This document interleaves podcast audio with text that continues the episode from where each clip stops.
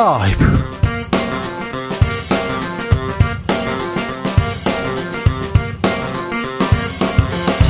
2023년 2월 7일 화요일입니다. 안녕하십니까. 주진우입니다. 국민의힘 당권 주자들의 정견 발표가 열렸습니다. 자기 정치하지 않는 사심 없는 대표가 되겠다. 김기현 후보가 이렇게 외쳤는데 안철수 후보는 수도권 탈환에서 170석으로 압승하겠다 맞섰습니다. 천하람 후보 대통령 공천 불개입 조항 만들겠다고도 했는데요. 한 달 앞으로 다가온 국민의힘 전당대회 정치발전소 장현장에서 살펴봅니다. 유승민, 나경원, 안철수 집단 린치 이게 통합인가?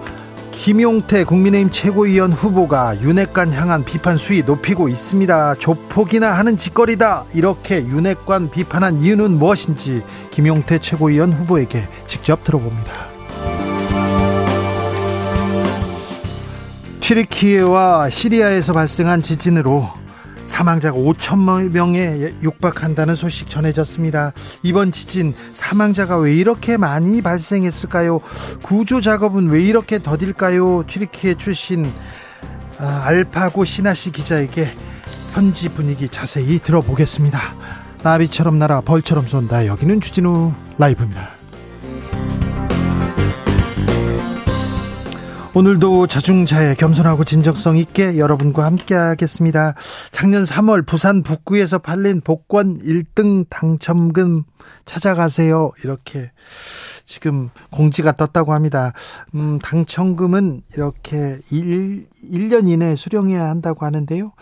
당첨금액 27억 원이 좀 넘습니다. 네, 찾아가세요. 네. 캐나다에서 최근에 18살 대학생이 생애 처음으로 이렇게 복권을 샀대요. 그런데 448억 원 이렇게 당첨됐다고 합니다. 네. 부러워서 그런 건 아니고요. 뭐 그럴 수도 있죠. 저는 복권 그런 거 별로 뭐 생각 안 합니다. 제가 지난번에 말씀드렸잖아요. 로또 1등 당첨되는 어, 꿈꿨는데 번호가 생생히 기억나서 번호를 그대로 제가 기억했다가 그 다음날 아침에 복권 사러 가서 그냥 그대로 샀어요. 근데 숫자가 하나도 안 맞았다 이런 얘기 했는데요. 저는 생각 안 합니다. 그런데 행복한 상상이 있지 않습니까? 아 로또 1등 되면 로또 많이 살 길이야 이렇게 생각하시는 분이 있는데 자 로또 1등 되면 여러분은 뭘 하고 싶은지 말씀하시면 됩니다. 샵 9730 짧은 문자 50원 긴 문자 100원이고요. 콩으로 보내시면 무료입니다. 그럼 주진 라이브 시작하겠습니다.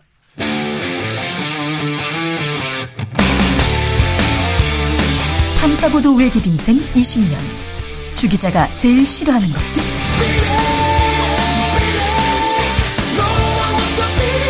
이 세상에서 비리와 부리가 사라지는 그날까지 오늘도 흔들림 없이 주진우 라이브와 함께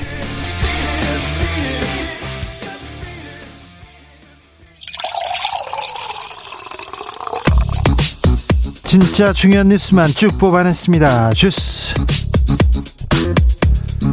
정상근 기자 어서 오세요. 네 안녕하십니까. 어제 강진이 발생한 튀르키예 시리아에 오늘도 강력한 여진 발생했습니다. 네, 현지 시각으로 어제 새벽 규모 7.8의 지진이 강타한 튀르키예에 역시 현지 시각으로 오늘 오전 6시 13분쯤 규모 5.3의 지진이 발생했습니다. 어, 진앙은 아디아만에서 서쪽으로 43km 지점이고요. 진원의 깊이는 10km로 추정이 됩니다. 진원의 깊이가 이렇게 아우 얕았어요. 지구 그 안쪽에서 발생해야 되는데 그 아, 지상에서 이렇게 멀지 않은 곳에서 이렇게 발생해서 피해가 컸습니다. 네, 어제 강력한 지진이 발생한 데 따른 여진인데요. 어, 이에 앞서 현지 시각으로 어제 오후 1시 24분에는 규모 7.5의 여진이 발생하는 등 이번 지진에 대한 여진이 80여 차례 발생하고 있습니다. 자, 튀르키예 시리아 지진에 대해서는 잠시 후에 저희가 알파고 기자하고 자세하게 얘기합니다. 우리 정부도 지원을 검토하고 있고요. 그리고 전 세계에서 이렇게 구호 물자 보내고 있습니다. 아, 피해가 더 늘어나면 안 되는데 아, 빨리 이렇게 수습해야 되는데 수습이 잘안 되고 있답니다. 그 얘기도 좀 들어보겠습니다. 이태원 참사 희생자 분향소 철거한다 서울시가 얘기했는데 일단 철거는 연, 연기됐습니다. 네, 서울시는 오늘 이태원 참사 유가족 단체가 설치한 서울광장 추모 분향소에 대한 철거 기한을 일주일 연기한다라고 밝혔습니다. 앞서 서울시는 내일 오후 1시까지를 2차 철거 기한으로 통보한 바 있는데요. 오신환 서울시 정무부 시장은 오늘 긴급 브리핑을 열고 어, 유가족의 비통한 심정을 이해하고 있기에 이 문제를 다른 사안처럼 다루지 않겠다라고 밝혔습니다. 그런데요, 서울시가 다른 추모 공간 이렇게 제안했어요. 그런데 부적절하다는 얘기 나옵니다. 네, MBC가 서울시가 제안한 추모 공간들을 직접 둘러봤는데요. 이 먼저 제안했던 곳은 이 용산구청 뒤편 골목에 있는 4층짜리 빌라 건물 1층이었다고 합니다. 어, 거기는 뭐 사람들도 안 가고 어, 찾아가기도 힘들 것 같은데요. 네, 창이 작아서 한낮에도 어두컴컴한 곳이라고 하고요. 면적도 12평에 불과해서 분향소 설치도 어렵다고 합니다. 골목 아니어서 또 찾아가기 너무 힘들어요. 네, 심지어 건물주는 추모 공간 논의가 오간 사실 자체를 몰랐다라고 했는데요. 예? 이또 다른 공간은 이 동빙고동의 6층짜리 업무용 빌딩인데 이 참사 현장과 800m 이상 떨어져 있는 데다가 어, 지나는 버스 노선도 이 5개에 불과해서 접근성이 떨어진다라고 하고요. 어, 심지어 여기에는 업체가 입주해 있는 상태이고 이 업체를 내보내고 입주한다 하더라도 월세만 매달 1,400만 원이라 어, 유족들이 좀 부담스러운 상황이라고 합니다. 어, 이에 유족들이 제안을 받아들이지 못하고 광화문 광장의 조성을 요구하자 이 서울시가 녹사평역을 제안했는데요. 여기도 지하 4층이어서 어, 유족들이 반발하고 있는 상황입니다. 지하 4층의 추모관을 이렇게 운영하겠다고요? 그런데 이태원 참사 유가족들이 그 있던 곳에 주변에서 계속 2차 가해를 그, 저지르는 극우 단체가 있어요. 근데 법원에서 2차 가해성 집회를 또 허용했네요.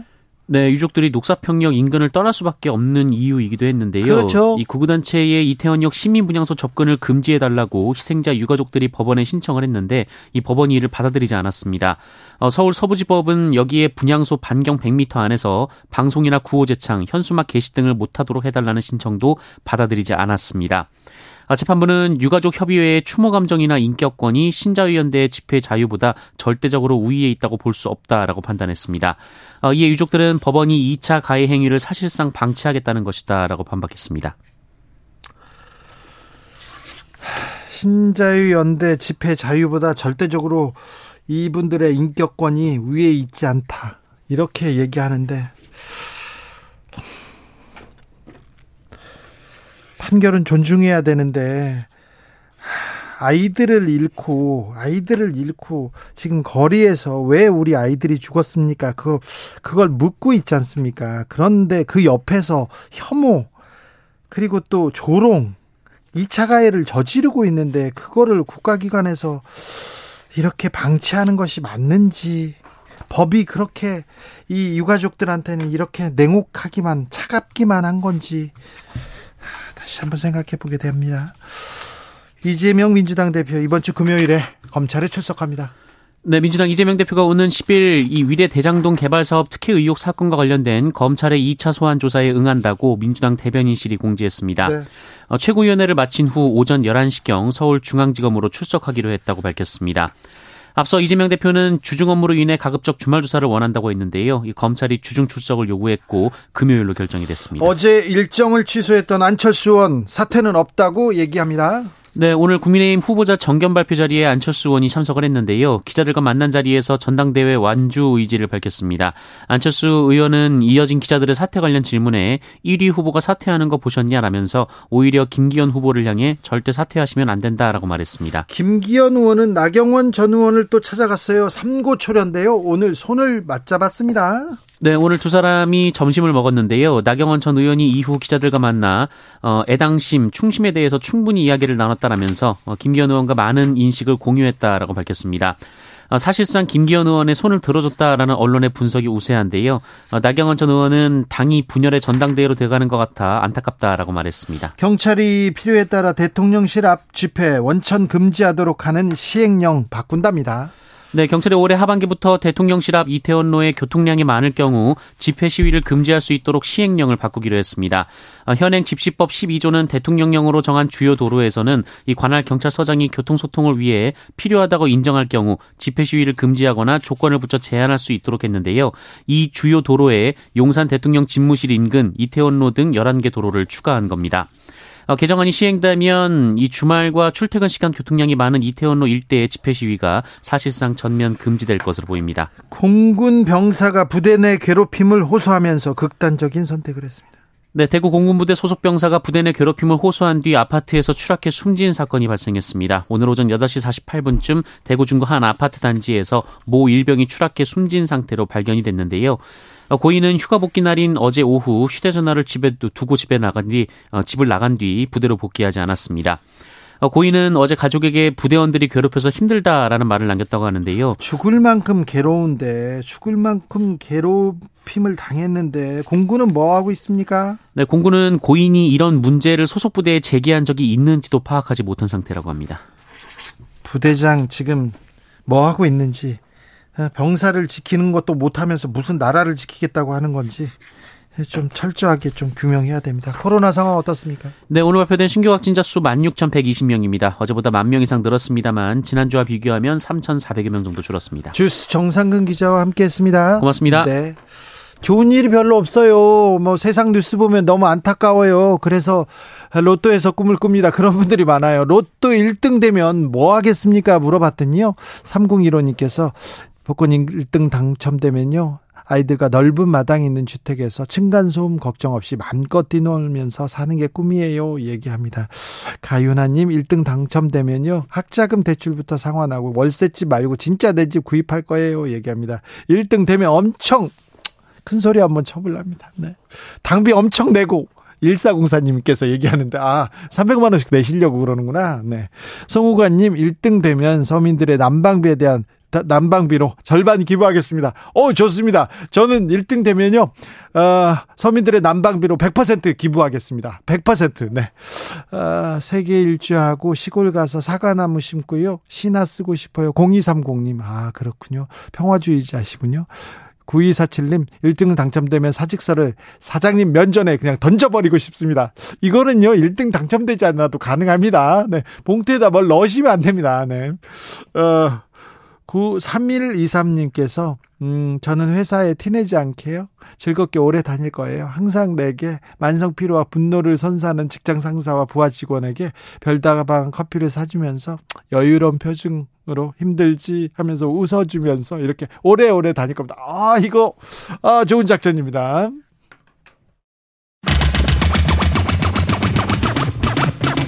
주진우 라이브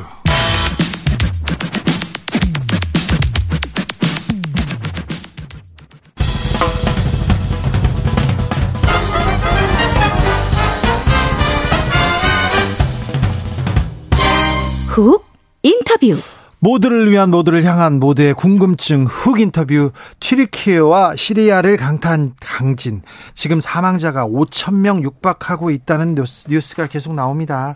어, 추위가 그 구조를 더 어렵게 만든다 이런 얘기했고요. 상황이 어, 계속 안 좋아지고 있다는 얘기만 나오는데 현지 상황 알아보겠습니다. 튀르키예 출신 알파고 신하 씨 기자 모셨습니다. 안녕하세요. 안녕하세요. 알파고 기자한테 안녕하냐고 묻는 게 좀 그렇습니다. 아, 알파고 기자는 음, 방송인이기도 하고 어, 코미디도 하는데 훌륭한 기자입니다. 현장에서 많이 만났습니다. 저희는. 네. 그래서 어, 현지 상황 취재를 부탁드렸습니다. 알파고 기자, 어, 큰 지진이 났어요. 터키에 예전에도 지진이 많았습니까? 네. 많아요? 사실은 지금 이거 터키라는 나라는요, 음. 아나톨리아이라는 그 땅 덩어리 비는 나라이거든. 한국은 한반도잖아요. 네. 튀르키에 있는 그 반도를 아나톨리아 반도라고 해요. 예. 그래서 아라비안 판하고 아, 아라비안 판이 이렇게 북쪽으로 올라가면서 아나톨리아 반을 친 거예요. 예. 그러다 보니까 거기서 큰 지진이 일어나는 건데 이 정도의 큰 지진이 38년, 39년 한 번 있었어요. 예. 근데 이제 지정 에, 지리학자들이 하는 말이 뭐냐면 사실 500년에 한 번쯤은 이 정도로 큰 지진이 일어난대요. 네. 그래서 오래전부터 얘기하고 있어서 이제 일어날 때가 됐는데 아, 예. 500년 만에 한 번 일어날 큰 지진이 지금 일어난 거군요. 예, 예. 튀르키예와 지금 어, 시리아에 사상자가 계속 그 보고되고 있습니다. 5천 명 육박한다는 이런 얘기도 들었는데 아이러니한 건 뭐, 뭔지 아세요? 불과 몇, 시, 몇 시간 전에는 방송을 했는데 그때 4천 명이었어요. 그래요? 시간을 보세요. 지금 몇 시간 됐는데 예. 4천에서 5천으로 올라간 거예요. 예. 그래서 우리 보기에는 이번에는 안타깝게도 사람이 많이 더 많이. 예, 죽을 것 같아요. 안타깝게도. 네네. 어, 현지 가족분들은 안녕하십니까? 저는 다행인데 제 부모님들이 아르메니아 국경에 살아요. 아르메니아 네. 이란 국경에 살다 보니까 엄청 멀어요. 네. 그래서 우리 거, 고향에는 아무 문제도 없었는데 근데 저는 그 도시 그 에, 튀르키예의 남부 지역에 산업 도시가 있어요. 안탭, 네. 가지 안탭이라는 도시인데 인구가 200만 명이에요. 예. 제일 지금 아마 사상자가 많이 발생하는 도시들 중에도 하나이고요. 왜냐면 네. 그 예, 지진이 일어나는 그 가라만 마라샤 붙어 있는 도시인데 저 지금 이모가 원래 거기서 사시는 분인데 일폴라고 잠시 이스탄불로 갔어요. 네. 근데 이스탄불로 가는 사이에 지진이 일어났는데 딸들한테 연락을 못 하고 있어요. 네. 그러다가 이제 막판에 연락이 됐더 이제 이웃 분들이 네. 딸들이 이제 구출을 했다고 하는데 네. 집에 못 들어가는 상황이고 딸들이 밖에서 차에서 지금 생활하고 있고 이모도 지금 다시 이스탄불에서 가지안테프로 가려고 했는데 갈 수가 없더라고요. 왜요? 아, 왜냐하면 지금 공항들도 지금 몇 개 공항이 예. 그, 그 공항 자체가 이제 부실 공사를 해가지고 네. 쓸 수가 없게 됐고 예. 그리고 고속도로들도 지금 쓸 네. 수가 네. 없게 된 거예요. 네. 그러다 보니까 지금 암시장에서는 그 버스표들이 발리고 있대요. 버스표들이 예. 예. 아무튼 도시가 그러면 지금 거의 마비된 상태고 그 다음에 연락도 두절됐네요. 네. 그러면 그 차에서 생활하면 그러면 집이 무너진 겁니까? 집이 지금 들어가기에는 긴가민가한데 왜냐면 저도 예전에 튀르키에 갈 수 있었던 그 시절에는 이모 네. 집에 갔었어요. 네. 그 집이 엉덕 위에 있기 때문에 나름 좀 약간 제 보기에도 아 아무리 지진이 일어나도 이 집은 좀 약간 괜찮을 거라고 제 생각을 했는데 네. 이제 불안해서. 사, 예, 사촌 동생들 말로는 엄청 흔들려서 그 거의 무너질 수도 있다는 생각을 했대요. 예. 근데 지금은 또 중간에 자기 뭐지 핸드폰들하고 좀 약간 비싼 금들 그런 것도 이제 챙겨야 되잖아요. 네. 거기에 들어가려고 했는데 집 여기 저기가 이렇게 좀 약간 뭐라고 해야 되나? 금이 그, 가고. 예. 네. 이렇게 균열 균열하고 무너질 지금 징조가 네, 보여서 좀 약간 상처 났다는 느낌이라고 해야 되나요? 네. 그 벽돌들이 다 이렇게 깨진 상황이에요. 아 그래요? 예, 무너졌지는 않지만. 네. 병원 건물들 많이 무너졌다고 이렇게 음. 얘기합니다. 그래서 그러면 구조된 사람들은 어디서 지냅니까? 어떻게 치료합니까? 구조되진 않아요. 문제가 그거예요. 구조되지 않아요? 구조되진 않아요. 지금 이 이번에 이렇게 인명이 자 보세요 하루도 안 됐는데 우리는 5천 명이라고 했잖아요. 그래요. 그러니까 제가 어렸을 때는 이스탄불에서 대지진이 있었어요. 예? 제 초등학교 때는 잘 기억하거든요. 1999년 때. 예? 그때 그 지진이 일어나고 며칠이 지나가야지 우리는 이제 좀 약간 천 명, 몇천 명 넘었다고 했는데 지금 24시간이 이제서야 됐는데 지금 우리는 벌써 5천 명이라고 숫자를 주는 이유가 뭐냐면 네. 그 사이에는 경제 발전을 너무 빠르게 하겠다는 그 명분으로 그리고 좀 약간 에 뭐라고 해야 되나? 에, 보험 예. 보험도 예? 너무 좀 약간 대중화시키겠다고 했기 때문에 병원들을 너무 부실로 만들었어요 정부가 마지막 15년 20년 안에는 아 병원을 막 지으면서 부실한 민심을 좀 끌어당기려고 네네네 병원을 빠르게 지으면서, 예. 예. 예 근데 그 병원을 빠르게 지우는 거 좋아요 근데 좀 튼튼하게 지워야 되는데 네. 튼튼하게 안 지은 거예요 그래서 이번에는 이렇게 인명 피해가 많은 이유가 뭐냐면 이제 사람을 구조하면 가서 바로 치료하고 그래야 됐는데 네. 그걸 하지 못하고 있어요. 왜냐면 병원들도 지금 무너졌어요. 아이고, 네. 이스탄불 앙카라에서는 좀 거리가 먼 곳에서 지지가, 지진이 발생했습니다. 정확하게 시리아 국경에 있습니다. 네. 그러다 보니까 이 지진 우리는 튀르키예 대지진은 아니고 튀르키예 시리아 대지진으로 불러야 되고요. 시리아에서 지금 우리는 정보가 안 와서 그런지 시리아에서도 어마어마하게 사람들이 지금 죽었어요. 그렇겠죠. 예. 그리고 시리아 난민들은 또 모여서 그리고 또 난민 시설들은 굉장히 또 불안한 건물에서 지내는. 선생님 솔직히 말하자면 저는 예전에는 그 튀르키예 안에 있는 난민 캠프들에 갔어요. 시리아 사람들이 가는 그 캠프들. 네. 그나마 거기는 좀 괜찮은 거 뭐냐면 무너져도 거기 좀 약간 에, 가볍거든요. 그 밑에서 사람이 죽을 리가 잘 없더라고요. 문제가 뭐냐면 시리아 안에서 네. 이제 시리아 사람들이 사는 시리아 안에서 네. 한 10년 넘게 내전을 했잖아요. 네. 그래서 한 번 중앙 정부 와서 폭격을 했다가 다음에 무장 단체들이 와서 폭격을 했다가 이미 건물들이 그 내전 때문에 약해졌었거든요. 예? 그래서 이번 지진으로는 웬만한큼 시리아에 있는 북부 도시들이 다 무너졌다는 걸로 사람들이 예상하고 있어요. 예. 아 그리고 지금 음, 구조의 손길을 기다리는 분들이 추위 때문에 더 고생한다 이런 얘기도 있던데. 주위도 있고요. 네. 구조하는 사람들 숫자가 너무 지금 부족합니다. 네. 어, 어느 정도라면 튀르키에다가 39년에 합류됐던 예전에 시리아 땅이었던 하타이라는 도시가 있어요. 예. 이 하타이라는 도시에서 거의 좀 약간 구조대가 없다시피 사람들이 이, 뭐지 그 트위터에다가 영상 올리고 있어요. 우리는 튀르키예 시민 아니에요? 왜 여기에다가 구조대가 없냐고. 구조대가 지금 구조의 손길이 아예 미치지 않습니까? 아, 왜냐면 구조 정부도 진짜 실제로 이 정도로 큰 지진이 있을 거라는 판단도 안 했기 때문에 튀르키예 구조되는 나름 좀 괜찮거든요. 중동에서 웬만큼 나라에다가 이렇게 보내기도 하는데 지금은 이 지진을 거부할 수 없을 정도로 지진 자체가 너무 커요. 지진을 지금 이렇게 수습할 수 없을 정도로 네. 지금 큰 지진이 났고 그래서 각국의 구호 손길 이어집니다. 우리도 지금 구호 인력 급한다고 얘기했는데 우리나라가 뭘 보내면 우리는 뭘 하면 아, 튀르키예 그리고 시리아에 도움이 될까요? 제 보기에는 이제 그나마 이제 이 지진을 겪고서 이제 살아남았던 사람들 있잖아요. 네. 지금 이 사람들은 찰 데가 없어요. 네. 날씨에도 좀 춥잖아요. 네. 제 보기에는 제일 좀 약간 튼튼한 도움이 이제 구조대를 보내주거나 네. 아니면 톤 보내주는 것보다는 담요 보내주는 건 아마 도움이 될 것 같아요. 왜냐면, 왜냐면 톤으로 보내주시면 또 중간에는 네. 뒷돈 챙길 생, 이상한 사람들이 있을 겁니다. 아, 그 튀르키예니까. 예. 네. 아, 튀르키예니까 인간, 인간이라는 거 항상 네. 그런 거잖아요. 네. 튀르키예든 어디든. 네. 그래서 담요 보내는 것은 네. 아마 더 좋을 것 같아요. 알겠어요. 뒷돈을 챙기는 세력이 있다는 겁니다. 발음 네. 정확하게 하셨죠. 이상한 사람들. 네, 네, 네. 네. 알겠어요. 담요를 보내는 게 좋겠다 우리가 이런 생각합니다. 아니 근데 음 튀르키예는 저기 대통령 선거가 있나요? 아, 원래 해야 돼요. 2023년은 네, 법적으로는 해야 되는 해예요. 대통령 선거가 있는 해잖아요. 네. 그런데요. 근데 언제 할 건지 몰라요, 우리는. 왜요?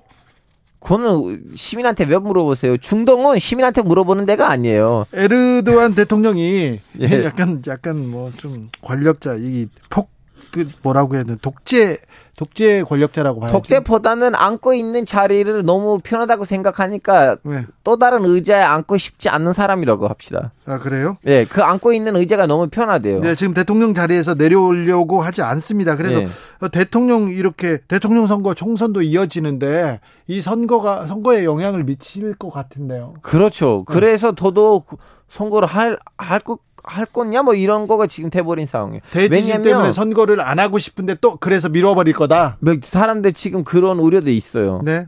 사실은 지금 좀 야권 후보가 나와야지 거기에 맞게 전략을 짤 건데 야권도 이제 자기 후보를 안해 뭐지 공 뭐라고 해야 되나 그 공지를 올리지 않는 상황이니까 자꾸 그러면 언제 선거를 해야 되냐 이 분위기예요. 자, 지진도 발생, 지진 발생하기 전에도 경제난 얘기가 계속 나왔었는데. 경제난은 이미 오래전부터 있었고, 어느 정도냐면, 이제 한국 분들 기억하시니 모르겠지만, 지금 1달러는 예, 18리라예요. 예. 어. 근데 이것이 지금 한 거의 1년 넘게 2년 가까이 유지된 상황이거든요. 고정된 네. 상황인데 사실은 20 일 넘겼다가 다시 18일로 끌어당겼어요. 그러니까 예. 내, 내, 내, 내리 게 한 거예요, 정부는. 왜냐면 정부는 그동안 어떻게 이걸 유지하냐. 원래 경제가 안 좋은데. 네. 자꾸 외부에서는 불법 돈들이 들어와요. 예. 왜냐하면 선거 때까지는 이 달러하고 터키 리라를 그러니까 어느 정도 잡아야 돼. 예, 잡아야지. 근데 선거 끝나잖아요. 예. 저는 제일 좀 약간 낙관적인 긍정적으로만 생각해도 1 리라가 1달러가 25리라까지 떨어질 거예요. 자, 터키를 좋아하는 한국 사람들이 많습니다. 네. 터키 여행 가겠다고 하는 한국 사람들이 많은데요. 네. 터키 여행 가는 거는 괜찮죠? 아, 그거는 문제 없어요. 왜냐면 왜냐면 튀르키예 그 한국에 가 튀르키예. 왜냐하면 튀르키예 가는 한국 관광객들은 주로 가는 데는 튀르키예 서부 도시들이니까 네. 거기는 항상 안전하고 치안도 좀 비교적으로 괜찮고 네. 문제가 없을 겁니다. 괜찮을까요? 네. 네. 아무튼 빨리 복구를 하고 이렇게 일상으로 돌아와야 되는데 더 큰 피해가 일어나지 않기를 좀 바래봅니다. 그런데 계속해서 이 사망자도 늘고 상황이 좀안 아, 좋아지는데 상황 보고 다시 한번 모시겠습니다. 네, 알겠습니다. 튀르키예 출신의 그 알파고 기자와 말씀 나눴습니다. 감사합니다. 네, 감사합니다. 교통정보센터 다녀오겠습니다. 유하영 씨.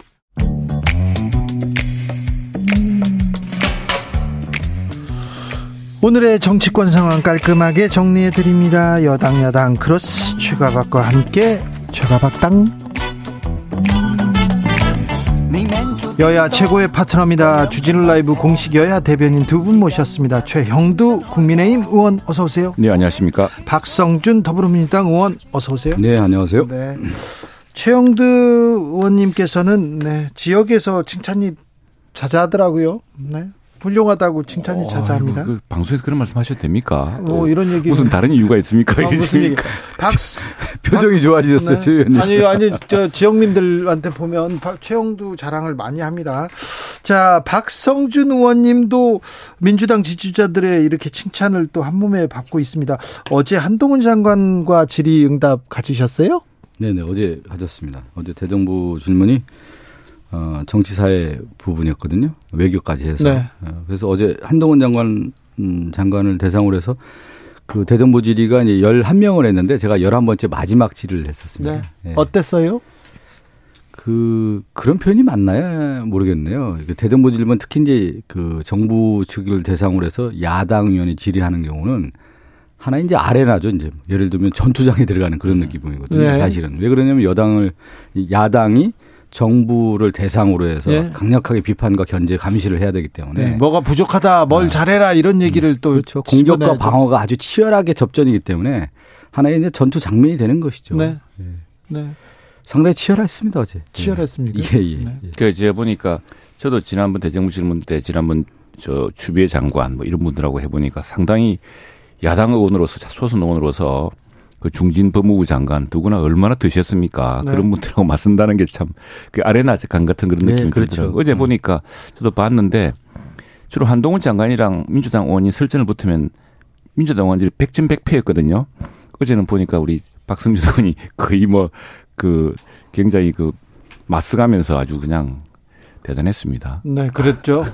정청래 의원하고 한동훈 장관의 그 네. 설전은 어떻게 보셨어요? 아니, 그건 못 봤습니다. 나도 저 대정부 질문 준비한다고. 네. 정청래 의원은 제, 제 고향 선배거든요. 아, 정청래 의원은 뭐 워낙 또 그 정치적으로 상당히 고수시잖아요. 그래서 네. 어제 그 정청래 의원 스타일로 또 대정부 질문했고요. 저는 또 제 스타일로 대정부 질문한 거죠. 알겠습니다. 네. 네. 민주당이 이상민 행안부 장관 탄핵 표결 하겠다 이렇게 아, 들고 나왔습니다. 어, 각 당의 분위기는 어떻습니까? 민주당 먼저 듣겠습니다. 그 이상민 장관 탄핵에 대해서는 전반적으로 이제 무게 중심이 이제 지난번에 해임안을 냈지 않았습니까? 그것이 이제 부결이 됐고 그 이후에 탄핵을 해야 된다는 여론이 상당히 높았어요. 그래 그랬는데 의원총회에서 어, 탄핵을 하자는 주장이 있고 또 한편으로는 신중론도 분명히 있습니다. 어떤 선택을 할 경우에는 어, 찬반이 갈리게 돼 있는데 신중론자들의 의견을 좀 들어보면은 좀 더 헌법재판소 갔을 경우에 어, 수용과 기각 이 부분까지 다 고려를 해야 된다 이런 네. 얘기들이 있었는데 어, 그렇지만 이제 이 헌법재판소 가는 이 탄핵이라고 하는 것은 정치 재판이기 때문에 이미 이상민 장관은 국민이 인정하지 않는 장관이다. 특히 이태원 참사 유가족들이 바라볼 때 이태원 참사 유가족들이 가장 바라는 게 뭡니까? 이상민 장관 파면 아닙니까? 그리고 국민들이 바라봤을 때 책임지지 않았다라는 거에 대해서 거의 대부분의 국민들이 동의하고 있기 때문에 이것은 당연히 탄핵으로 가겠다라고 하는 것이고 그 우리 민주당 의원들이 대부분이 찬성을 하신 하신 최영두 의원님 이거는 탄핵의 요건이 안 되는 건데 그 정치적 도의적 책임이란 것은 그 정부가 네. 정부가 정부가 스스로 지는 것이고 또 거기에 대한 그런 책임도 지금 효과도 있지 않습니까? 네. 그래 있는 것인데 이게 탄핵이라는 것은 이게 무슨 그 불법 적인 요소가 있어야 되는 것이거든요. 그런데 당시에 장관으로서 해양부 장관으로서 그 사태를 막지 못했다는 그 정치적 도의적 책임이야 있지만 그것이 사법적 책임이 있는 문제냐는 또 다른 문제 아니겠습니까? 그래서 경찰 수사 과정에서도 뭐 특별한 혐의가 드러나지 않았는데 어쨌거나 이렇게 되면 만일 내일 민주당이 그 다수당 이게 저 법무 장관 탄핵안은 과반수만 되면 되거든요. 민주당 의 석수로 충분히 통과시킬 수 있는데 그렇게 될 경우에는 장관 업무가 중지됩니다. 그래서 네. 지금 행안부라는 곳이 우리나라 그 안전이라든가 또 행정 조직이라든가 여러 가지 일을 해야 되는 조직인데 정부 부산을 마비시키는 셈이에요. 이렇게 되면은 그런데 자 우리 정부로서는 그런 큰 이제 부담이 생기는데 문제는 이 탄핵이 끝이 아닙니다. 이게 헌법재판소로 가게 되는데 헌법재판소에서 과연 이것을 어떻게 할 것이냐. 만일 헌법재판소에서 이게 탄핵 기각될 경우 기각될 가능성도 많다고 봅니다. 저희들은 기각될 경우는 그 혼란의 책임을 누가 질 것이냐. 그렇지 민주당 내에서 그런 걱정이 많다고 해요. 그리고 정치적 공세에 있을 수 있습니다. 도의적 책임 따질 수 있습니다. 그러나 정부가 일은 하게 해줘야죠. 해야 되고 또 이 문제는 그 사건의 원인, 더 그런 재발을 막는 종합적인 어떤 시스템의 문제 이런 것들을 좀 주력해야 되는데 국회가 그걸 막아야 되는 것이고 그래야 되는데 지금 너무 민주당이 이재명 대표 방탄용으로 가면서 이런 극단적인 선택들을 하는 거 아닌가 걱정이 많습니다. 선택이 아니라 그 저희 당 의원 중에 이제 행정관료 출신이 이병훈 의원님이 있습니다. 네. 어, 그 그분이 그 얘기를 하시더라고요. 이, 이병훈 의원님이 행정관료들이 바라볼 때 이상민 장관 이미 물러나고 물러났어야 된다. 역대 정부에서 이런 일은 없다. 말도 안 된다. 어떻게 정부가 이렇게 책임을 지지 않느냐. 이런 얘기를 하더군요. 최영도 의원님, 어. 이런 큰 참사가 있었을 때 공무원으로서 그리고 정치인으로서 도의적 책임을 지고 이렇게 물러나는 게 정부 여당한테 어, 부담을 오히려 도움이 되는 거죠. 도움을 예. 주는 그런 또 방법이지 않습니까? 정치적인 해결이란 게 있잖아요.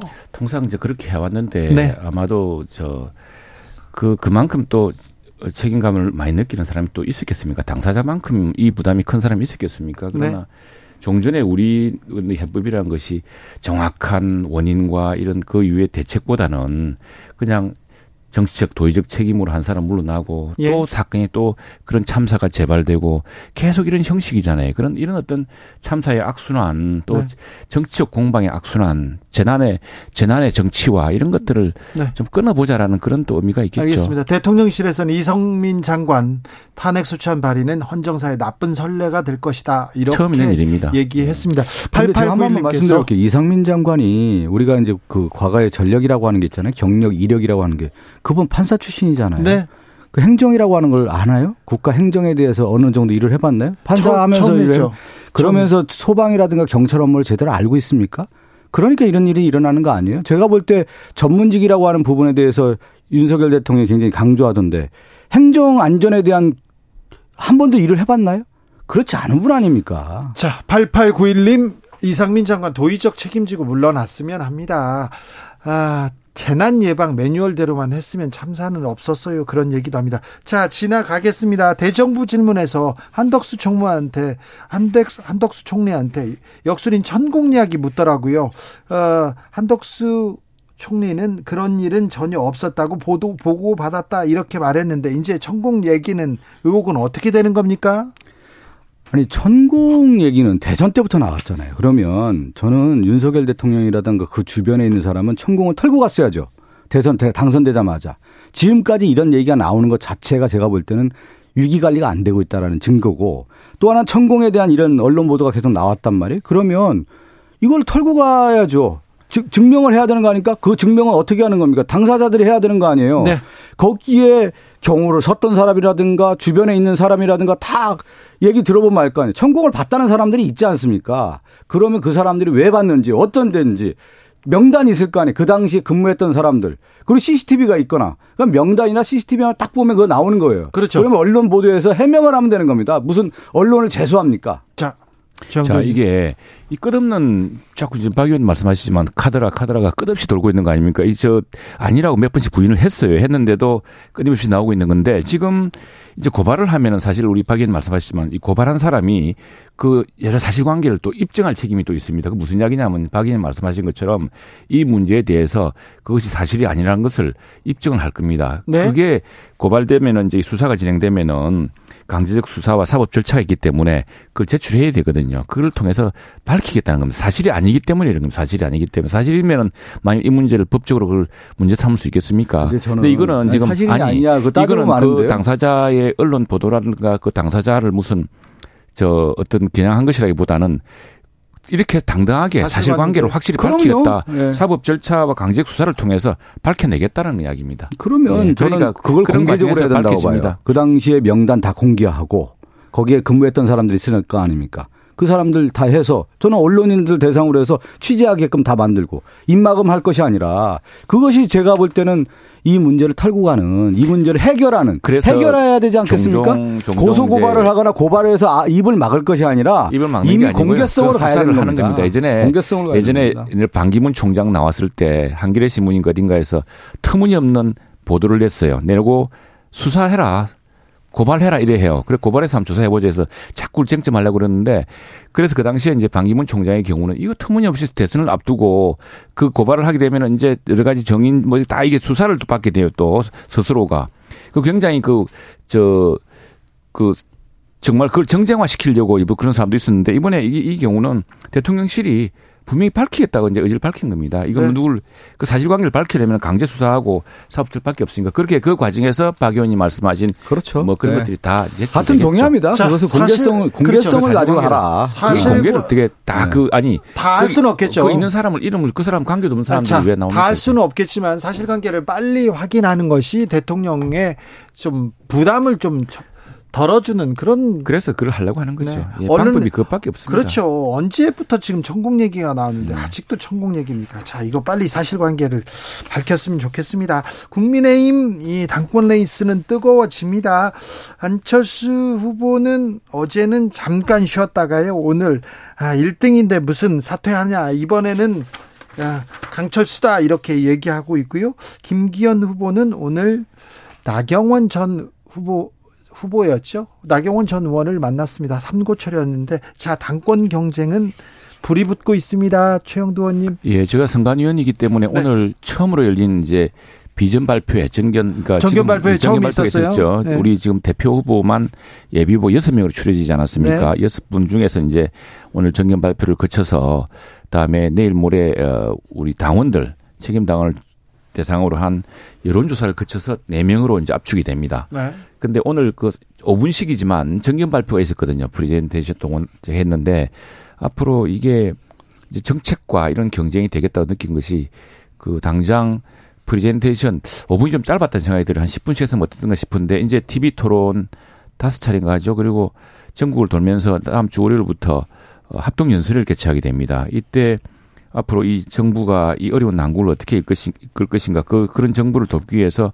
여당으로서 어떤 혁신을 할 것인가 이런 아마 정책 경쟁이 시작되면서 지금 나오고 있는 이런 뉴스들보다는 이제 굉장히 그 국민들이 관심 있는 그런 정책 소재들이 많이 나올 거라 생각을 합니다.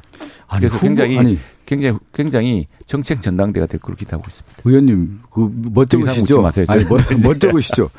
후보들 다 없애놓고 무슨 정책 경쟁을 해요? 다 없애요. 후보 다 없었어요. 다 없애놓고 후보가 없었는데 정책이 어디서 나와요? 지금 제가 방송하면 아니 조 의원님 우리가 그때 방송하면서 얘기했잖아요. 예측했잖아요. 유승민 제거하고 나경원 제거하고 좀 있으면 안철수 제거할 거다.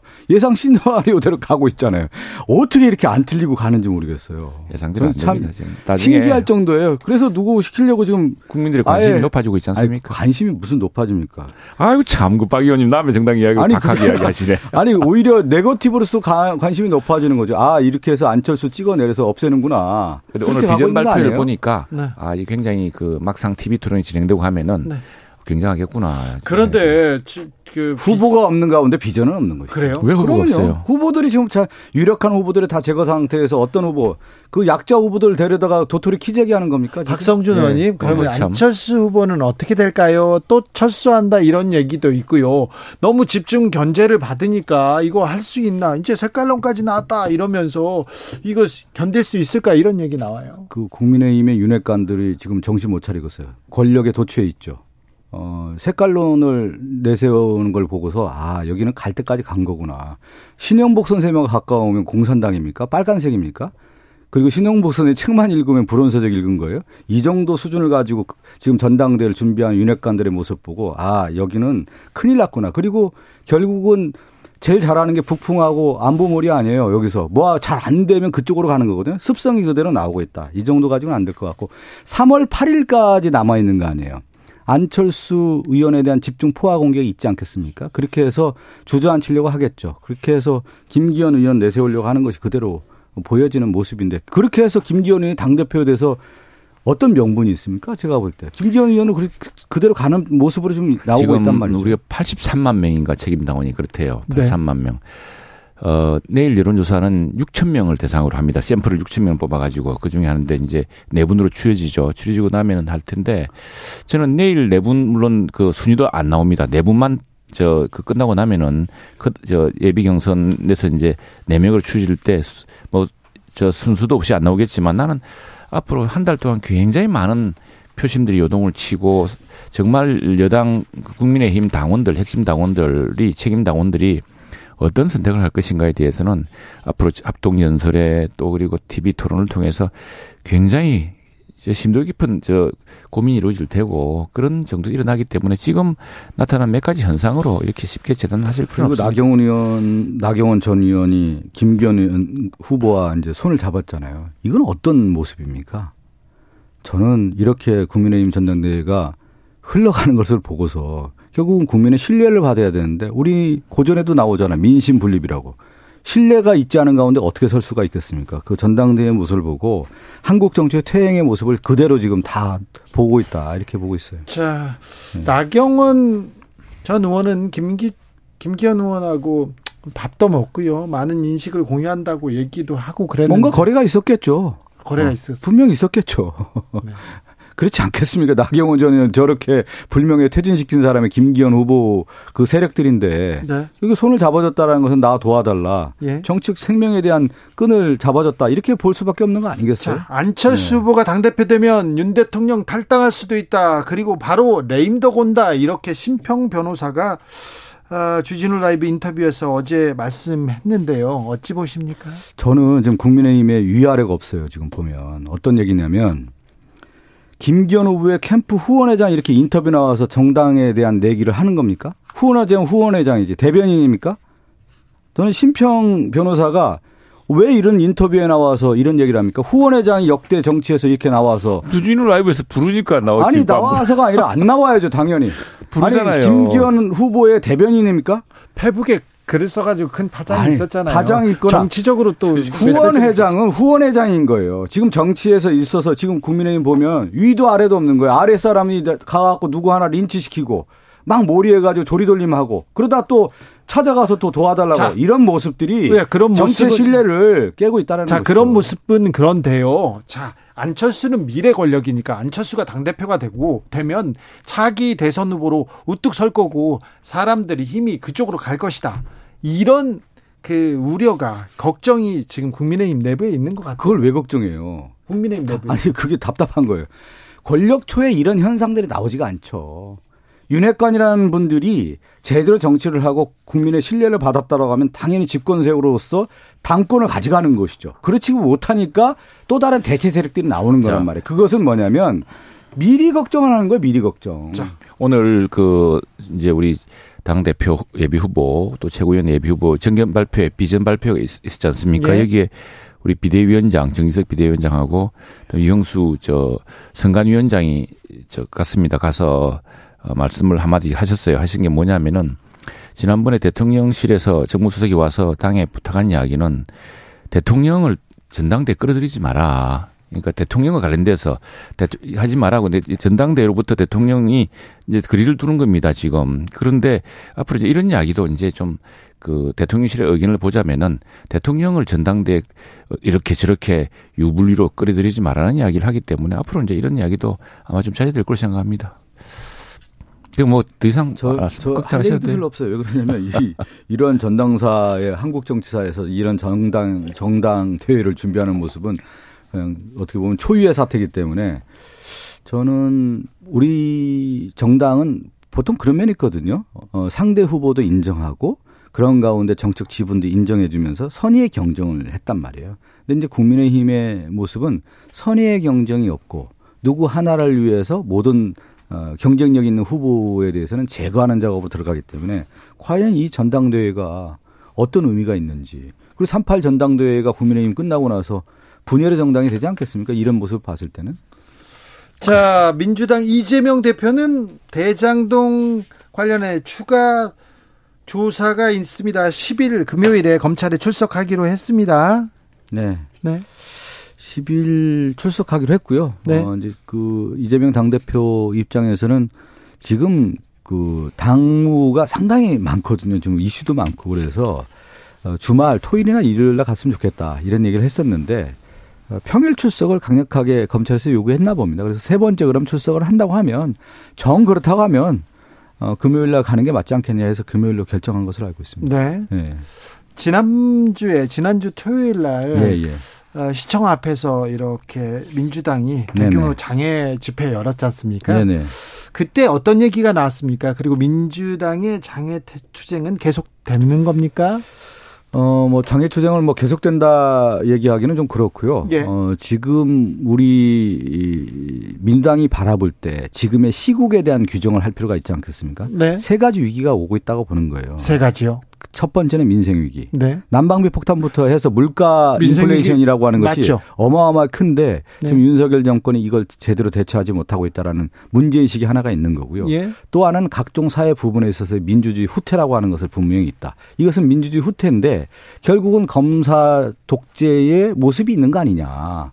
그, 그래서 민주주의 퇴행성에 대한 부분을 지적을 해야 된다라고 하는 부분이 있고 세 번째가 되게 중요한데 이 평화의 위기도 분명히 있는 거예요. 네. 지금 이런 위기의 국면에 비상 시국이라고 본 상태에서 어, 대국민 보고대를 할 필요가 있다라고 해서 지난주 토요일 날 어, 많은 정말 어마어마하게 왔습니다. 저희가 예상한 어, 생각보다 지금 한 2, 30만 명이 왔기 때문에. 아이고 뭐 네. 되게 부풀리시네가 그렇다던데 경찰 수사는 따르다던데. 그게 그리고 수사, 그리고 네. 아니 그리고 그건 네. 이제 그 사실 뭐 다른 당 의원님들도 이야기해 본 기회가 있는데 장애 집회를 많이 해봤던 사람들 이야기가 그게 딱 그게 나옵니다. 거기서 근데 남대 문과의 사람이 참 얼마고 이런 게 되게 그 밀집도로 갖고 나오는데 뭐 그건 그렇다 치고 생각보다 좀 적었다는 내부 평가도 많았다 그런 것 같고 우선에 지금 아니 이게 이재명 후보 문제는 빨리빨리 수사받고서 본인이 결정을 입증하든지 해서 정리하면 되는 거 아닙니까? 근데 이걸 가지고 당 전체를 이끌어나는 것도 그렇고 아니 지금 뭐 장관도 탄핵시킬 마당에 지금 국회에서 민주당이 못할 일이 뭐 있습니까? 뭐가 답답해서 지금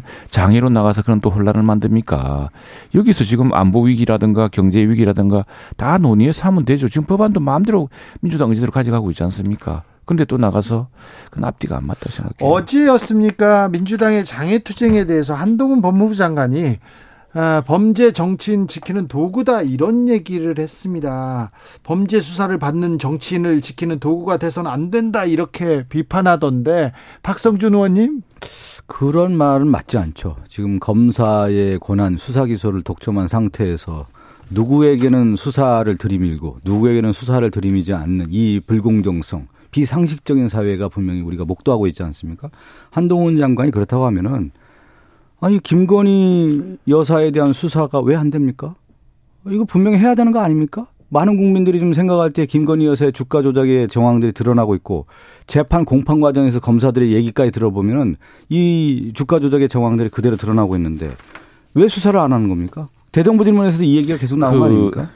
아니 첫 번째 이 한동 한동훈 장관 이야기는 과거에 우리 이재명 대표 했던 이야기 비슷합니다. 정치 보복이란 말로 정당한 수사를 막지 말라 그랬거든요. 네. 그런 취지로 한 말이 있고 정치인이야말로 당당하게 이 수사의 칼날을 피하지 말아야죠. 그리고 저 누구나 사탕 하나 얻어먹은 게 없다는데 그런 걸 입증할 방법이 있지 않겠습니까? 네. 정도다 차고 넘칠 텐데 그리고 또 하나는 참 일단 답답한데 아무튼 뭐 지금 그 이 국회 내에서 여러 사안들을 좀 심도 깊게 다루는 문제, 국회에 좀 집중해야 되는데 민주당이 자꾸 이런 문제에 너무 마음이 덜때 있는 것 같습니다. 많은 민주당 의원 내부도 걱정을 하고 계시고. 아니 근데 최영도 의원님은 많은 민주당 의원들하고 저도 많이 누구랑, 만나 누구랑 만나는 거예요? 제가 볼 때 한 명 정도 될 것 같은데요. 느낌이 보니까 만나. 그것을 너무 과대 포장하는 거 아니에요? 소수의 민당에 있는 분들 그 의견을 가지고 전체인 양 얘기하는 건 아닌 것 같고요. 네, 무슨 이야기가 있습니다. 박성준 의원님. 예. 조국 전 장관은 사모펀드 관련돼서는 다 무죄를 받았는데 입시 관련된 아, 그렇죠. 부분에 대해서는 유죄가 확정됐 유죄를 그러니까 받았습니다. 1심에서. 그 얘기를 좀 꼭 드리고 싶은데 이제 조국 전 장관이 우리 사회에 던져준 화두가 있었죠. 어, 법치, 공정, 그리고 그 누구도 권력자에게 이 공정에 잣다라고 하는 것은 달라져서는 안 된다. 근데 또 한편으로는 검찰의 수사가 원래 본류가 있었단 말이에요. 그 사모펀드라고 하는 어, 수사를 가지고 들어갔었는데 이 사모펀드와 관련된 내용은 전혀도 없었어요. 수사 포함도 안 됐고 내용도 없었고 수사가 안 된 거죠. 그런데 이제 별건 수사를 통해서 모든 수사를 통해서 자녀 입시 비리로 이제 간 건데 그 두 가지를 전제해 주는 거죠. 그러면 공정성이라고 하는 거, 법과 원칙이라고 하는 것은 조국뿐만 아니라 윤석열 정권에 있는 권력자들에게 다 해당이 되는 거고 또 수사라고 했을 경우 이게 모든 수사가 다 되는 거냐. 본질을 떠나서 별건 수사로 다 가서 되는 거냐 이 문제를 던져주는 거죠. 최영도 의원님. 아니, 그 이제 그건 고발이 검찰이 당시에 고발이 이루어졌으니까 그 고발에 따라 수사한 것이고 수사하다 보니까 증거가 나와서 이제 기소가 되고 또 법원이 어떤 법 요즘 법원이 어떻습니까? 뭐 아무렇게나 재판하고 그러지 않지 않습니까? 누구나 저 지금 뭐 가족들이야 뭐 장사자 입장에서 자기들 이야기를 호소할 수는 있겠지만 그러나 법이라든가 법원이라든가 또 국민 여론은 이게 아주 공정하지 않겠습니까? 최영두, 박성준 두 분 감사합니다. 네, 시간 됐어요.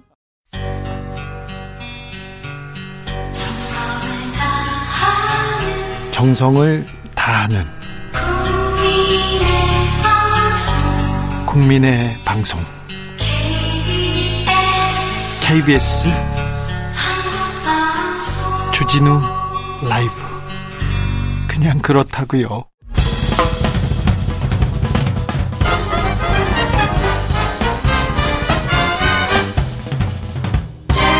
훅 인터뷰 훅 인터뷰 이어가겠습니다. 윤핵관들이 천벌을 받아야 한다. 대통령실 정무수석 대통령 잘못 모시고 있다. 윤심 논란 과열되고 있는 가운데 연일 쓴소리 내놓고 있는 사람이 있습니다. 김용태 최고위원 후보 만나보겠습니다. 안녕하세요. 네, 안녕하십니까. 국민의힘 최고위원 후보 김용태입니다. 네.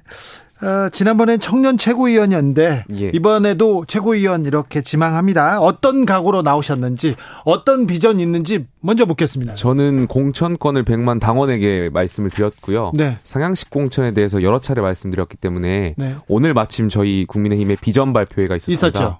그래서 그곳에서 제가 이 족자를 펼쳤는데요. 오늘 비전 발표하면서요? 네. 예, 맞습니다. 네. 보이는 라디오로 나가나요? 네, 그렇습니다. 당협위원장 직선제를 제가 말씀드렸습니다. 네. 그래서 당협이라는 것이 253개 지역구의 당협이라는 것이 있는데 그렇죠. 당의 근간 조직입니다. 네. 이 당협위원장을 당원이 선출하는 것이 아니라 사실 당의 조직인 조직 강화 특별위원회가 선출하거든요. 그게 공천권이고 맞습니다. 연결되다 보니까 그것 때문에 지금 싸우는 거 아니에요? 예, 그러다 보니까 그, 그 당협위원장 그 자리를 국민들한테 당원이 직접 당원들한테 주자. 하는 예, 네, 그 방향을 말씀드렸습니다. 그 비전을 내놨습니까? 예, 예. 네.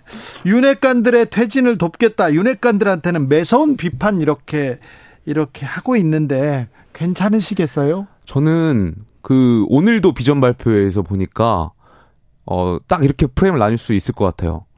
윤심 호소인 대 네. 혁신 호소인 아, 그 경쟁이었다라고 생각해요. 그래요? 저는 비전을 오늘 내놓은 후보가 많지 않았다라고 보여지고요. 네. 나머지 후보들은 누가 대통령과 가까운지 지금 대, 예, 예. 당권 레이스가 시작됐는데 국민의힘 정부 여당입니다. 국가를 국민을 어디로 이끌 건지 어떤 비전을 가지고 이 경제 위기 극복하고 민생 대책 내놓겠는지 이런 얘기는 하나도 못 들어봤고요. 예, 계속 예. 윤심만 얘기해요. 너무 좀 이거 너무 이거 후진적입니다. 그러니까 저희가 집권 여당이고 대한민국에 예. 굉장히 많은 집권 역사를 가진 정통 있는 정당인데 오늘 전당대회 비전 발표회인데 비전 발표회라는 말이 무성하게끔 더 권력과 가까운 그 척도를 말씀하시는 것 자체가 저는 당원들께서 보시기에 굉장히 좀 아쉬웠다라고 많은 말 많은 생각을 하시지 않았을까 생각합니다. 네. 윤핵관들 퇴진해야 됩니까? 저는 그 퇴진하지 할까 말까를 결과적으로 국민과 당원이 판단해야 된다고 생각합니다. 네. 그 구조가 상향식 공천이고요. 네, 그 이유는 뭡니까? 윤핵관이라고 하는 분들이 가치와 국민을 대변하는 것이 아니라 그저 권력을 대변하는 것이잖아요. 네. 그러니까 왜 정치를 하는지에 대한 생각이 있어야 어떤 정치를 할 것인지 말씀하실 수 있는데 그저 이 권력이라는 걸 한번 쥐어보니까 너무 좋아서 네. 한번 더 하고 싶어 이런 생각만 있다 보니까 결과적으로 공천을 어떻게 받지? 이 연구만 하시다 보니까 권력에 줄 서는 네. 이 행태를 계속 이어오신 것 아닌가. 전 이번에 이번 전당대회에서 우리 국민의힘이 네. 어떤 정당 민주주의를 다시 발전시킬 수 있는 계기가 되어야 된다고 생각합니다. 그런데 이렇게 윤심을 호소하지 않으면 윤핵관들 이렇게 바깥에 눈 밖에 나면 막 네. 와서 찍어내기 하고 쳐내기 하고 내보내고 집단으로 이렇게 그렇게 하고 그런데 그러니까 괜찮겠습니까? 저는 지금 1년의 과정들 보면 네. 저희 그 윤핵관이라고 하는 분들이 마피아 게임 하고 있는 것 같아요. 마피아 게임이요? 그러니까 마피아 게임을 하면 밤낮 바뀌면 마피아가 아니어도 마피아인 척 덮어 씌워가지고 너 마피아지 하면서 몰아가면서 밤에 죽기, 죽여버리잖아요, 사람을. 아, 그래요? 그런 게임이 있잖아요. 네. 그러니까 지금 1년의 과정들, 유승민, 뭐, 권성동, 나경원, 이제는 안철수를 향해가지고 이제 네. 다 반윤이라는 프레임을 씌워가지고 마피아 게임 하듯이 그냥 몰아가서 변명 핑계 다 필요 없어. 너는 네. 그냥 반윤이야. 찍어 누르면서 주저앉히는 이런 행태들이 글쎄요 저는 굉장히 당원들이 보시기에 굉장히 부적절할 것 같습니다. 국민들이 보기엔 지금 저거 뭐 하나 이런 생각도 들어요. 너무 노골적입니다. 대통령실 대통령의 발언으로 막 나와요. 이 발언 수위 어떻게 보세요? 저는 주말에 정무수석께서 오셨잖아요. 네. 어, 정무수석의 명칭을 당무수석으로 바꾸셨으면 좋겠습니다. 아, 그래요? 아니, 정무수석께서 하실 일이 굉장히 많은데, 네.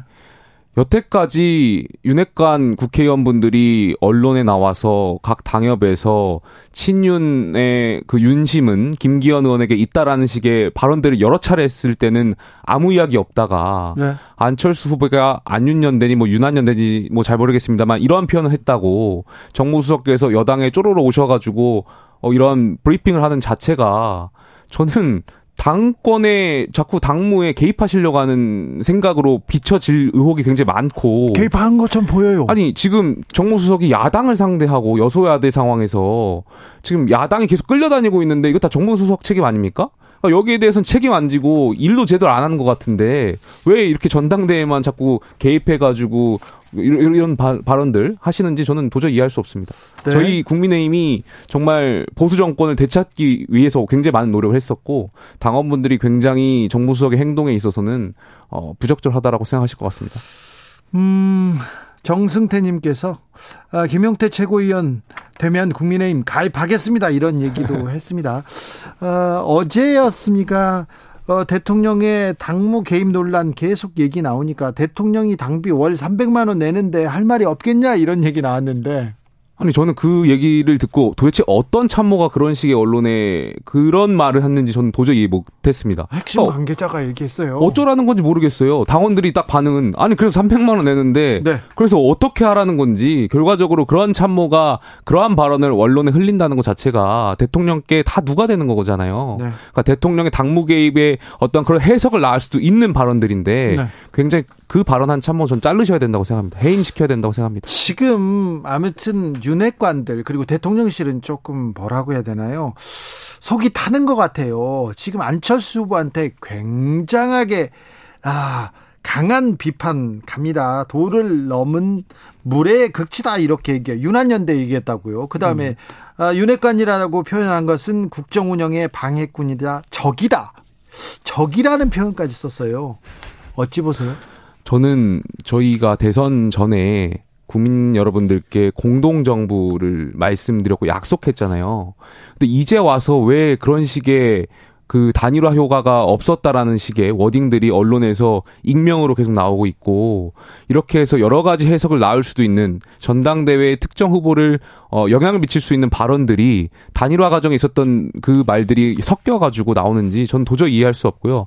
국민들이 보시기에 굉장히 유치하다라고 생각할 것 같아요. 이게 무슨 초등학생들 싸우는 것도 아니고 네. 정치인데 참 정치를 대국적으로 해야 된다고 저는 생각합니다.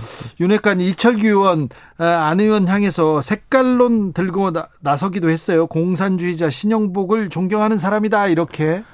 그것도 정말 유치한 프레임인 게 아니 그런 식의 돌리면 저희 저 최고위원 후보도 계시죠. 태영 의원도 계시고 네. 지성호 의원도 계시고 북한에서 자유를 찾아서 쫓아서 오신 의원분들이 계신데 그분들은 어떻게 되는 겁니까? 저는 그분들한테는 어떤 프레임이 씌워질지 글쎄요. 저는 그분들 다 자유 찾아서 오신 그 어떤 가치를 저희가 보고 지난 공천 과정에서 국회의원직을 드렸는데 어, 이철규 의원이 그런 식으로 안철수 후보를 공격하신다면 저는 굉장히 잘못됐다라고 보여지고요. 아까 제가 오면서 언론을 찾아보니까 김기현 후보께서도 2007년도에 당시 한나라당 때 이런 발언을 하셨어요. 네. 햇볕 정책과 관련된 발언인데 햇볕 정책의 전체적 기조 자체를 반대해야 해선 안 되고 네. 한국이 주체가 돼 북한을 적극 변화시키는 진짜 포용 정책을 써야 한다.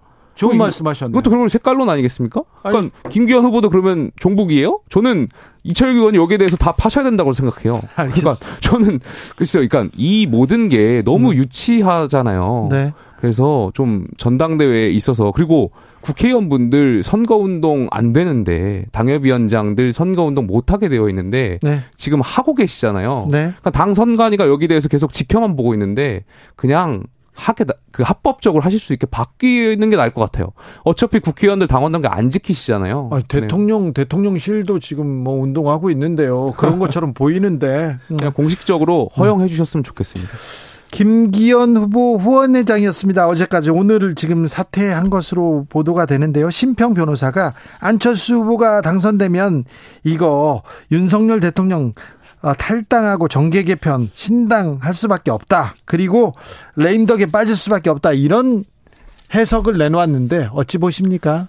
정치를 한 번도 해보시지도 않았던 분이 평론만 하셨던 걸로 알고 있는데 저희 보수 정권에 굉장히 예민한 발언들을 하시면서 지금 당원들이 얼마나 불안감과 두려움을 가신, 갖고 계신지도 모르시고 협박성 발언들을 하시는데 저는 심평 변호사가 물론 오늘 후원회장 어, 김기현 후보 후원회장을 사퇴하신 걸로 알고 있는데 네. 여태까지 그런 위치에서 봤을 때 여기에 대해서는 대통령실에서도 좀 입장을 내놓아야 할 필요성이 있다라고 저는 생각합니다. 대통령실에서 뭐라고 했냐면요. 대통령실 고위 관계자가 당심이 윤심으로 쏠리도록 이런 전략으로 볼 수 있을 것 같다 이렇게 얘기하더라고요. 그러니까 저는 아까 조금 전에도 말씀드렸듯이 대통령 300만 원 그 당비 낸다라고 말씀하셨던 그 관계자나 지금 그 당원들이 뭐 고도의 전략이라고 말씀하셨던 그 관계자나 그 정도의 정무 감각을 갖고 계시니까 지금 국정 지지율이 굉장히 안 나오고 있다라고 생각해요. 그 정도의 정무 감각, 정무 판단을 갖고 계신 참모분들은 오히려 대통령과 국민과 그리고 보수 정권의 해가 되는 분들이라고 생각되고 저는 다 자진 사퇴하셔야 된다고 봅니다. 대통령 당무 개입 논란 이런 개입 논란이 나오는 것 자체가 대통령한테 부담 아닙니까? 대통령께도 당연히 부담이 되실 거고요. 예. 저희 보수 정권의 트라우마가 있잖아요. 예. 여기에 대해서 당원분들이 대통령 탈당 발언도 그렇고요. 대통령의 당무 개입 의혹도 그렇고요. 이런 것이 당원들의 아픈 과거를 계속 들춰내는 거기 때문에 네. 저는 저희가 좀 그런 부분에 있어서는 자중할 필요가 있다라고 생각합니다. 오늘 천하람 당대표 후보가 대통령 공천 불개입 이런 비전을 발표하던데 어찌 보셨습니까? 아니 당연히 대통령께서는 공천 불개입을 하시는 게 맞는데 이 당연한 말이 어 많은 화제가 되는 것이 더 이상한 세상 아닌가요? 전 이 말이 당연한 건데 오늘 이것을 당연하게 당원 당규에 못 박아야 된다는 그 현실이 저는 보수 정권이 저희가 과거에 많은 잘못을 했었고 여기에 대해 반성을 했는데 아직도 여기에 대해서 좀 발전을 못 했구나 그런 아쉬움이 되게 많습니다. 보수적이다. 보수 정권은 좀 과거에 있었던 일, 과거에 있었던 법, 그리고 그 관습에 좀 뭘 지킨다. 이런 쪽으로 이렇게 많은 사람들이 생각 이해했는데 네. 지금은 꼭 그렇지도 않은 것 같아요. 7939님께서 김용태 최고위원 후보 끝까지 용태하지 마시고 끝까지 화이팅입니다. 얘기합니다. 네, 감사합니다. 용태는 없죠? 요, 용태는 저는 없습니다. 네. 0388님, 윤핵관에게 토사구팽 당한 사람들 다 나와서 신당 만들면 어때요? 이렇게 물어보는데요. 글쎄요, 저희는 신당 창당할 계획은 없고요. 저희는 전 저희 국민의힘 안에서 끝까지 저희가 내세우는 소신을 가지고 네. 당원들께 평가받겠습니다. 김기현 후보가 나경원 전 의원 삼고초려했습니다. 오늘 점심 먹고 나와서 또 어, 같이 얘기를 하더라고요. 어떻게 보셨어요? 그분들께 정치가 참 쉬워 보입니다. 저는 정치가 굉장히 어렵거든요. 이 복잡한 고차 방정식을 풀어나가는 데 있어서 굉장히 많은 생각과 아, 많은 고민을 해야 되는데 그냥 권력의 입맛에 따라서 찍어 누를 때는 언제고 이제 와서 또 합한다고 그런 뉘앙스를 보여주시는 것 자체가 물론 나경원 의원께서도 뭐 굉장히 굴욕적이었겠죠 이 상황이 또 여러 가지 생각 오랜 시간 많이 고민하셨을 텐데 오늘 이러한 모양새는 저는 정치인 나경원이라는 입장에서 봤을 때 굉장히 좋지 않은 모습이었다라고 생각해요. 그러니까 많은 분들이 나경원 전 의원이 처음에 어 이번에 당 대표의 출마를 고민하고 있었을 때 나경원 전 의원을 향해서 어 당원들의 기대감이라는 거 있었거든요. 네, 응원하는 목소리가 컸죠. 오늘 이 사진 한 장으로 저는 어, 그 기대마저 어, 부서졌을 거라고 생각되고요. 제가 처음에 나경원 전 의원 그 총선, 아, 당대표 출마 불출마 때 별의 순간이라고 말씀하셨는데 별의 순간이 아니라 전 별똥별의 순간이 된 것 아닌가 좀 아쉬운 생각이 있습니다. 음, 김용태 최고 전 최고위원 주변에서 네. 조금 조용히 있으면 입을 닫고 있으면 쉬울 텐데 너는 네. 배지는 달 수 있을 텐데 좀 어 왜 그렇게 목소리를 내니 왜 윤핵관하고 각을 세우니 그런 얘기도 좀 듣죠. 아, 저는 국민과 당원 여러분들께 말씀드리지만 저희 보수 정권이 어렵게 되찾은 정권인데 이 정권을 계속해서 유지하고 성공시켜 나가기 위해서 목소리를 내고 싶을 뿐입니다. 그런데 청년 최고위원으로 활동했어요. 예. 그래서 국민의힘 변화가 있었습니까? 나아졌습니까? 저는 조금이라도 네. 조금이라도 네. 정말 발전해 왔다라고 자부하고 싶습니다. 저희가 어, 대선 이겼고요. 지선 이겼고요. 그 과정에 지도부의 역할이 저는 분명히 있었다라고 생각합니다. 그래요? 예. 그래서 그래서 이런 네. 일이 지금 계속 바로 찍어내고 막 패대기 치고 막 대통령께서 그 300만 원 당비 낸다고 하셨는데 저도 최고위원 할 때 70만 원의 당비를 냈었거든요. 아 그래요? 네. 없는 살림에 없는 살림에 70만 원 당비를 냈었는데 저도 내쫓겼잖아요. 네. 그러니까 좀 안타까운 마음이 좀 있어요. 자 안철수 후보 결국 철수할 거다 이렇게 보는 사람들도 있어요. 주변에 안철수 후보가 결국 철수할 거다라고 생각하시는 분들이 많아요 제 주변에. 그죠? 아, 그런데 저는 안철수 의원께서 만약에 여기서 정말 철수한다면 더 이상의 정치에 생명 없다라고 보이십니다. 여기서 별똥별 됩니까 여기도? 마찬가지죠. 아니 정치인이 정말 정말 이렇게 표현해서 정말 죄송하지만 감옥에라도 가겠다라는 결기 없이 어떻게 정치를 합니까? 어떻게 그러한 결기도 없이 국민을 설득하고 당원을 설득합니까? 물론 감옥 가면 안 되죠. 감옥 네. 갈 일이 있어서도 안 되지만 그러한 결기와 용기를 가진 자만이 저는 정치할 수 있다라고 생각합니다. 나경원의 전철을 밟지는 않을 것이다. 뭐 그거는 안철수 후보의 판단이겠지만 네. 그런 나경원 전 의원의 어 판단으로 가게 된다면 네.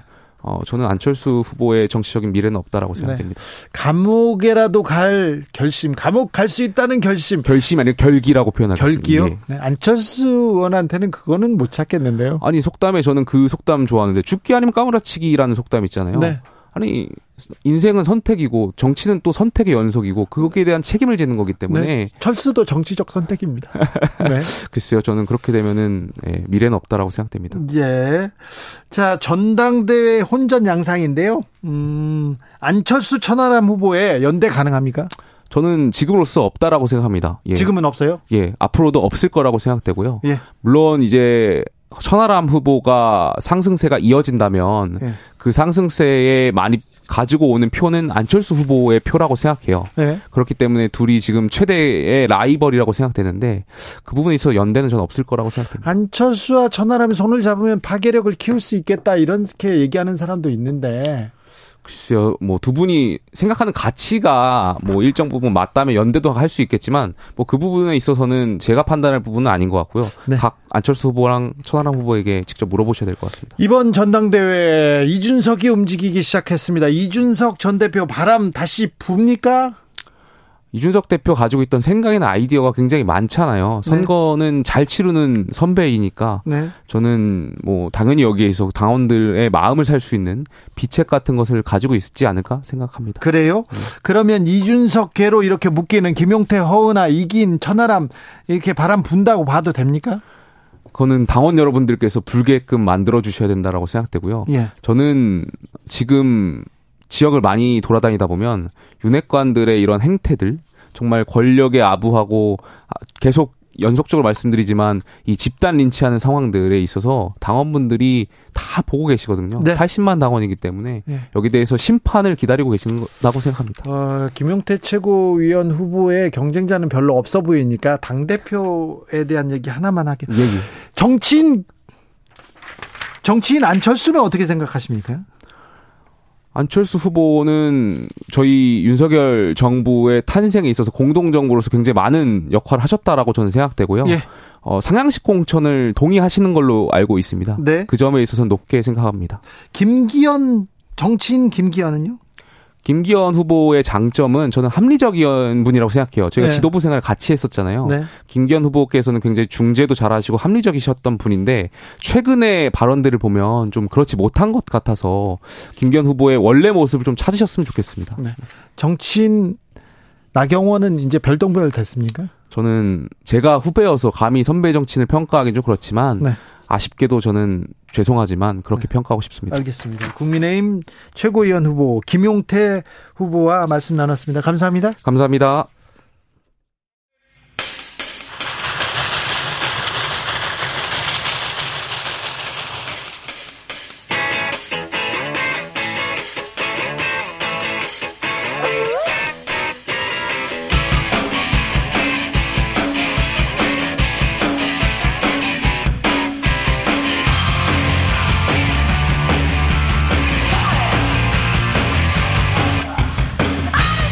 오늘도 열심히 돌아가는 여의도 정치 발전소 험한 전국 장씨 두 사람이 다리가 되어서 대한민국을 널리 이롭게 해 보겠습니다.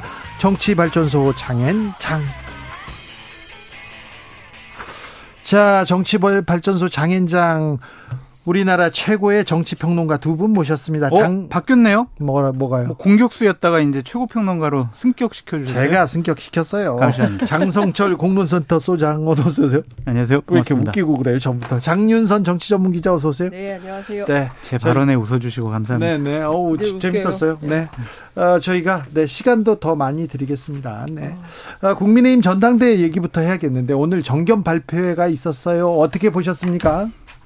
솔직히 안 봤어요. 왜요? 관심이 안 가요? 네, 뭐 5분 발표하는 게 뭔 차별성이 있을까? 예. 뻔하잖아요. 뭐 음. 총선 승리 이끌겠습니다. 윤석열 정권 성공 뒷받침하겠습니다. 자기 정치 안 하겠다. 사심이 네. 없다. 이런 얘기도 하더라고요. 그래서 안 봤는데 또 네. 방송해야 되니까 네. 또 연락에 열심히 또 찾아봤고요. 네.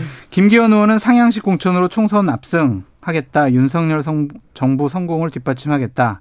안철수 후보는 수도권 170석 자신만이 해낼 수 있다. 총선 압승 도구로 써달라. 천하람 후보는 대통령 공천 불개인 명문화, 당원 자격고사 제한, 그리고 황교안 대표는 전 대표는 윤석열 성공만이 나라 살리는 길이다. 자유민주주의 인재 10만 명 양성하겠다. 뭐 이런 식의 얘기를 주로 했습니다. 네. 재미가 없었어요. 봤어요? 죄송해요. 예. 진짜 봤어요? 유튜브로 봤는데 음.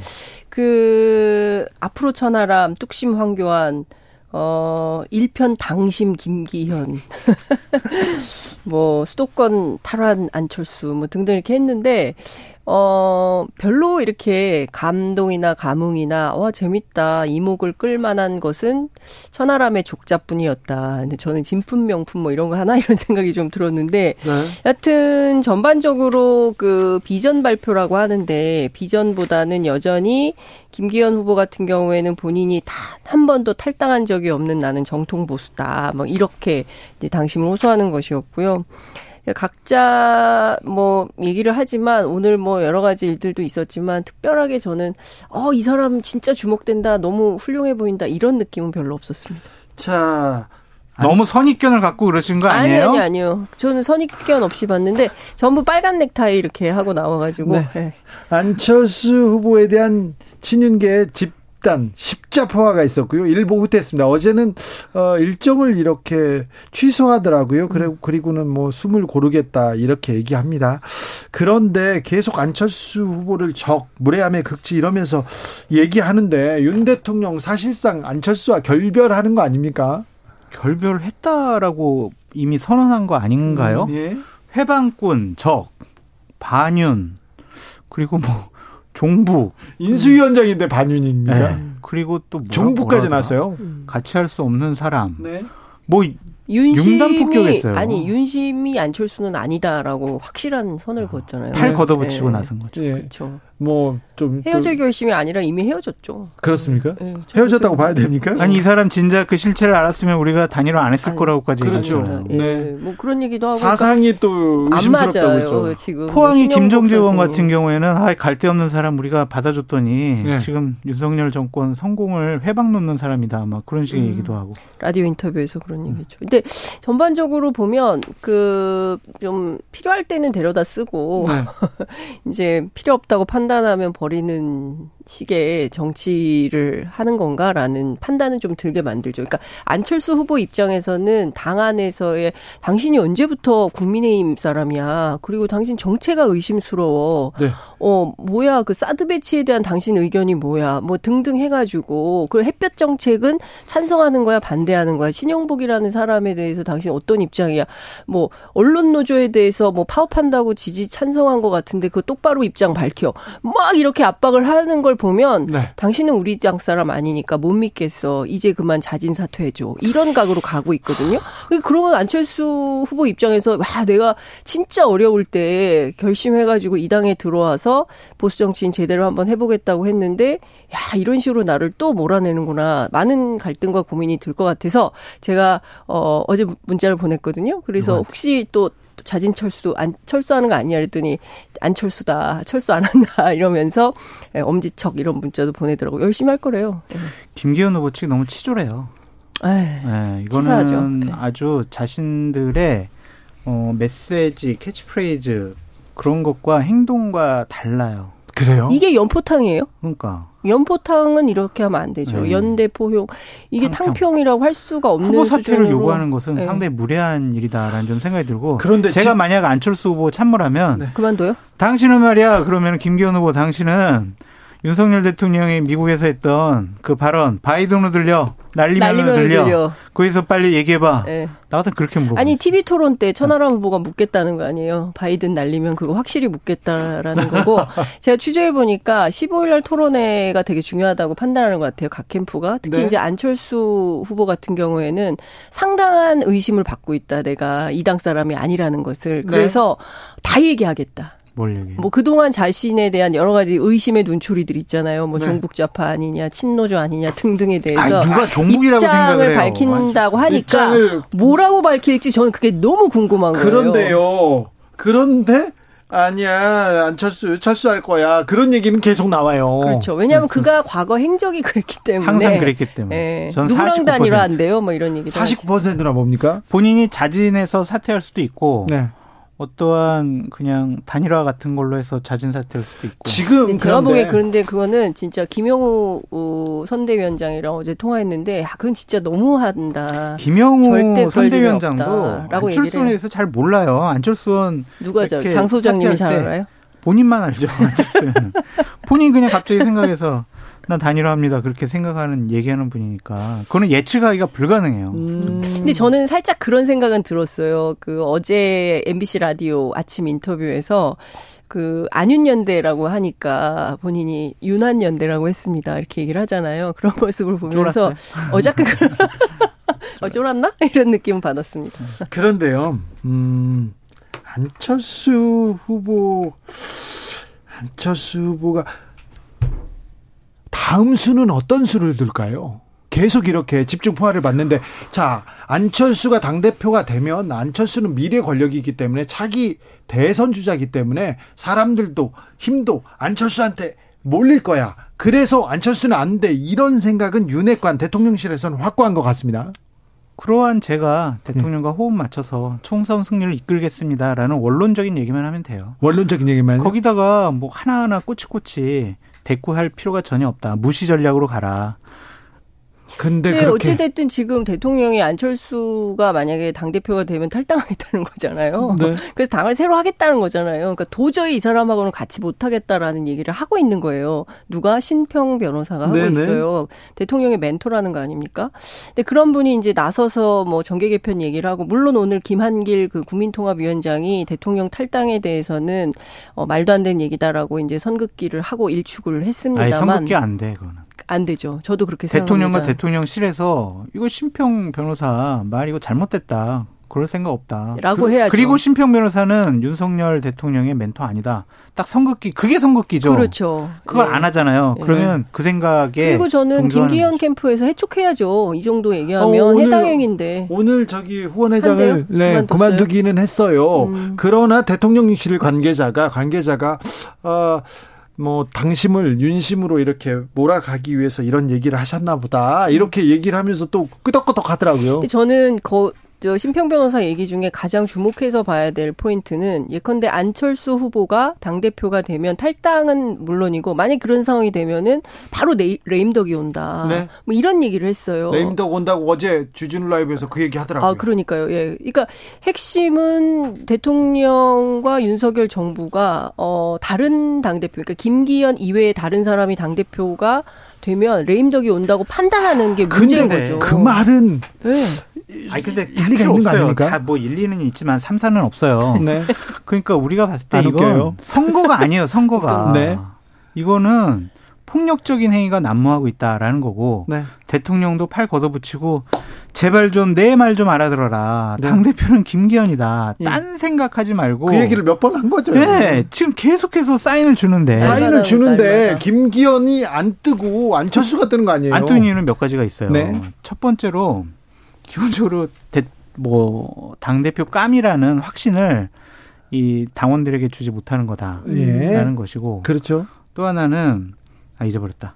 먼저 말씀. 아니 그 오늘 혹시 사진 보셨어요? 나경원. 네, 자 나경원과 나경원 전 김, 김기현은 세 번째 만났습니다. 만났고 오늘 그 달개비 앞에서 이제 네. 기자들 불러놓고 찍은 사진을 보니까 표정이, 예, 네. 식당 앞에서 찍은 사진을 보니까 표정이 정말 많은 일을 하고 있어요. 나경원 어, 전 의원의 표정은 네. 어떤 분이 이렇게 댓글을 달았더라고요. 썩었다. 정, 정말 나오기 싫었나 보다 이런 얘기하더라고요. 그러니까요. 제가 보기에도 아 진짜 진짜 싫지만 어쩔 수 없이 손은 잡아준다라는 표정이에요. 어, 그건 아니에요. 아니에요? 아, 근데 아, 표정 아니 표정이 그래요. 표정이 그렇고 손, 손, 김기현 의원은 네. 이번에 한 번 나 도와주면 진짜 이 은혜 잊지 않겠어. 이런 표정 너무 간곡한 예, 간절한 표정이에요. 근데 자 이런 사진 왜 찍냐? 그러니까 국민과 당원들이 보기에 정말 깜. 코미디도 이런 코미디. 코미디가 없어요. 지금 그런데 어쩔 수 없이 왜 손을 잡아줬을까요? 어, 어떤 분들은 모종의 거래가 있을 거다 이렇게 박성준 의원은 방금 여기에서 얘기했고요. 네. 어, 저렇게 사진을 찍어줌으로써 어, 별의 순간에서 나경원은 별똥별이 됐다. 아까 김용태 최고위원 후보는 이렇게 얘기하더라고요. 아니 본인이 불출마하면서 그때 별똥별이 됐죠. 큰 정치인으로 거듭나기에는 결단력이 없어. 뭐 배포가 없어. 그런 분들은 정치인으로서 더 커나가기가 어렵다. 근데 네. 이번에 왜 만났냐? 목숨은 살으려고. 음. 무서워서 만난 건가요? 그 목숨은 사는 게 뭐냐면 내년 총선 공천 받고 일단 출마라도 해야 된다. 라는 생각. 아, 정말요? 그런데 이번에 확실하게 손을 안 흔들어 줬잖아요. 네. 그냥 인식을 좀 같이 하고 있고요. 뭐 윤석열 정권 성공을 위해서 같이 노력을 해볼게요. 아직 구체적인 그랬잖아요. 얘기는 안 했어요. 그거는 김기현 후보에게 숙제를 던져준 거예요. 뭐, 뭐 그 숙제는 두 개예요. 네. 내 공천 지분 얼마나 챙겨줄 건데 네. 해답지 내놔. 네. 그거랑 또 하나는 나 지금 대통령하고 되게 불편하거든 관계가. 음. 김기현 당신이 다리가 돼가지고 대통령하고 나 사이에 음. 불편함을 당신이 해소를 해줘. 음. 그리고 대통령께서 만약에 나한테 전화하셔가지고 아이 나 의원 그동안 고생했고 우리 김기현 의원 당대표 만드는 데 같이 좀 힘을 합치시다. 음. 라고 하면은 이제 같이 유세 다니고 이러면서 확실하게 손을 흔들어 줄 거예요. 그 숙제를 지금 음. 김기현 후보에게 내줬다. 거다. 그래서 그렇게 표정을 지었군요. 그렇죠. 아, 아 내가 두고 보겠어. 이렇게 네. 김기현 후보는 아 예. 네, 그래서 그 사진을 보고 제가 해석을 부탁했더니 예. 나경원 전 의원하고 좀 그동안 오랫동안 같이 해온 한 저 정치인이 뭐라고 얘기하냐면 어머 공천을 안 준다 그랬나 봐 이렇게 얘기를 하는 음. 거죠. 그러니까 확약을 못 받은 표정이다 이제 이런 얘기를 하는 건데요. 저는 그런 장면을 연출하는 것 자체가 물론 이제 조만간 그러면 장 소장님에 따르면 한남동 어 관저에 가서 나경원 의원 부부 불러다가 밥 먹고 사진 찍고 뭐 이렇게 할 수도 있겠다라는 생각이 좀 드는데 국민들이 보기에는 정말 코미디도 이런 코미디가 따로 없고 그냥 차라리 차제에 정치인에서 코미디언으로 바꾸는 게 낫겠다 이런 생각이 좀 듭니다. 아니 반윤의 우두머리 막 이랬 공격했던 사람들이 아니, 갑자기 우르르 가가지고 다 하잖아요. 그 비온 뒤에 땅이 굳어지는 것하고 지금 상황은 정말 다른 표정이잖아요. 네. 얼굴이 얼굴만 굳어졌어요. 굳어졌어요. 근데 저는 김경 후보 쪽 얘기하고 싶은 게 뭐냐면요. 본인의 지지율이 왜 치고 못 올라가는지 그거를 면밀하게 좀 생각을 해봐야 돼요. 네. 지금 대통령과 대통령실과 윤핵관들과 그리고 국민의힘 의원 다수 당협위원장들이 김기현 당대표 만들어야 돼라고 음. 하면서 지금 50일째 외치고 있잖아요. 네. 그런데 1등을 못 해요. 왜 그럴까요? 새가 없어서 그런 걸까요? 아니죠. 아니죠. 새는 엄청 많죠. 어떠한 중진 의원이 내 편을 안 들어줘서 그런 것도 아니잖아요. 그거는 뭐냐면 많은 국민의힘 지지층과 당원들도 이게 맞아? 이게 옳은 거야? 대통령과 대통령실이 전당대회에 개입하는 게 이렇게 상대 후보를 경쟁 후보를 못 나오게 막고 그리고 자기 후보 자기가 원하는 후보 띄우는 게 이게 맞는 건가? 그런 상식적인 문제에 대한 반감이 있는 거거든요. 네. 그거를 해결해 주지 않으면은요. 아무리 나경원도 내 손 들어주고 권성동도 내 손 들어줘도 김기현 후보 지지율 치고 못 올라가요. 저는 김기현 의원이 당 대표를 정말 하려고 했다면 저는 김장연대부터 틀렸다고 봅니다. 그러니까 장재원에 그렇죠. 의해서 만들어지는 후보, 그렇죠. 대통령에 의해서 만들어지는 후보, 나경원이 손잡아주지 않으면 미끄러질 것 같은 후보, 계속 다니면서 본인을 부수적 존재로 스스로 전락시키고 있어요. 오히려 자기를 최악체 후보로 그러니까요. 만들고 있어요. 만들고 있어요. 스스로 돌아다니면 아니 왜 만나요? 나경원 의원을 몇 번씩이나 쫓아다니면서 그러니까. 강릉까지 쫓아가서 본인의 존재를 스스로 하락시키고 있다니까요. 대화 타협. 네? 대화 타협 협상 아니, 정치의 본질 당 대표가 내가 어떤 비전으로 어떻게 이끌겠습니다 이걸 보여줘야 되는데 네. 지금 장재원 완전히 참모 도 이런 참모가 없어요. 쫓아다니고 아, 여성들 화생방 훈련 시키겠다잖아요. 아 그래요? 그러니까 재난 네. 관련해서 제가 보기에는 이렇게 가지고는 강력한 어 후보 대, 저, 뭐야, 대표가 돼서 총선을 지휘할 수 있는 총사령관이 될 수 없겠다라는 판단을 당원들도 국민들도 하고 계신 것 같습니다. 최근 5일을 보면은요, 김기현 후보에게는 뼈 아픈 시기였어요. 네. 김기현 후보는 사라졌어요. 대통령, 대통령실, 정무수석 이 사람이 이 사람들이 그렇죠. 기, 저 안철수 후보랑 싸웠잖아요. 거기 김기현은 빠졌단 말이에요. 그 전에도 마찬가지예요. 아니, 그 전에도 김기현 그렇죠. 후보는 없고요. 네. 네. 대통령과 대통령실 그리고 윤핵관과 어, 나경원이 있었고요. 음. 그 전에도 유승민이 그렇죠. 최근에는 완전히 사라졌단 말이에요. 자, 정말. 그런데요. 아, 국민들은요. 이 장면 보고 이게 뭐 하는 거야 생각하는데 나경원 전 의원 반유지이다. 나오지 마라. 막 연판장 돌렸던 초선 의원들이 이번엔 또 나경원 그러니까요. 후보를 또 저는 짜가더라고요. 그 사진도 진짜 이렇게 썼는데 데이트 폭력이다. 막 두드러 패요. 거의 그냥 네. 죽을 때까지 두드러 패고 나서 데이트 네. 그런 다음에 아 미안해 생각해 보니까 너의 소중함을 알았어. 네. 내가 앞으로 잘해줄게. 네. 이거는요 나경원 의원을 두 번 세번 죽이는 거예요.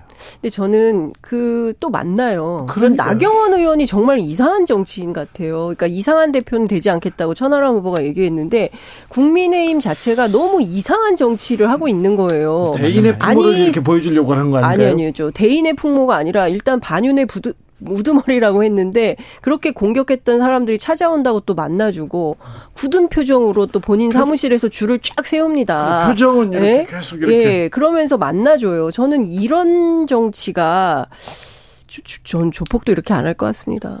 자, 네. 어제 어, 어제였습니다. 이제 주진우 앵커님 네. 잠깐 나야 저희 장윤성 기자님께 여쭤보고 싶은 네, 건데 현재 이 상황에 대해서 보수파 패널 중에서 음. 이걸 옹호하고 방어하는 사람들은 어떠한 논리를 갖고 얘기를 해요? 아니, 궁금해서 그래, 진짜. 이런 상황. 그러니까 뭐라고 얘기하냐면 제가 오늘 만난 한 분은 어, 이게 당무 개입이 아니라는 거죠. 어, 당무 개입이 왜 아니냐면은, 네. 어, 저, 국민의힘 당원 당규에, 음. 어, 당정이 음. 모든 협력 관계에서 모든 걸 잘 풀어가도록 되어 있다. 네. 그리고 그거에 충실하기 때문에 그런 거다. 그리고 당비 300만 원 내기, 내기 때문에, 때문에, 얘기할 수 있다. 얘기할 이렇게. 수 있다. 음. 제가 현재 국민의힘과 대통령실 집권 세력에서 벌어지는 상황을 보고 민주주의라는 거창한 가치에 대해서 얘기하고 싶지 않아요. 그런 것까지 얘기할 만한 가치가 없으니까요. 하지만 상식적이냐 정상적인 것이냐라는 부분에 대해서 말씀을 드리고 싶어요. 대통령 1호 당원이니까 당연히 당에 대해서 의견 표명할 수 있어요. 근데 그것은 원론적인 입장을 표명해야 돼요.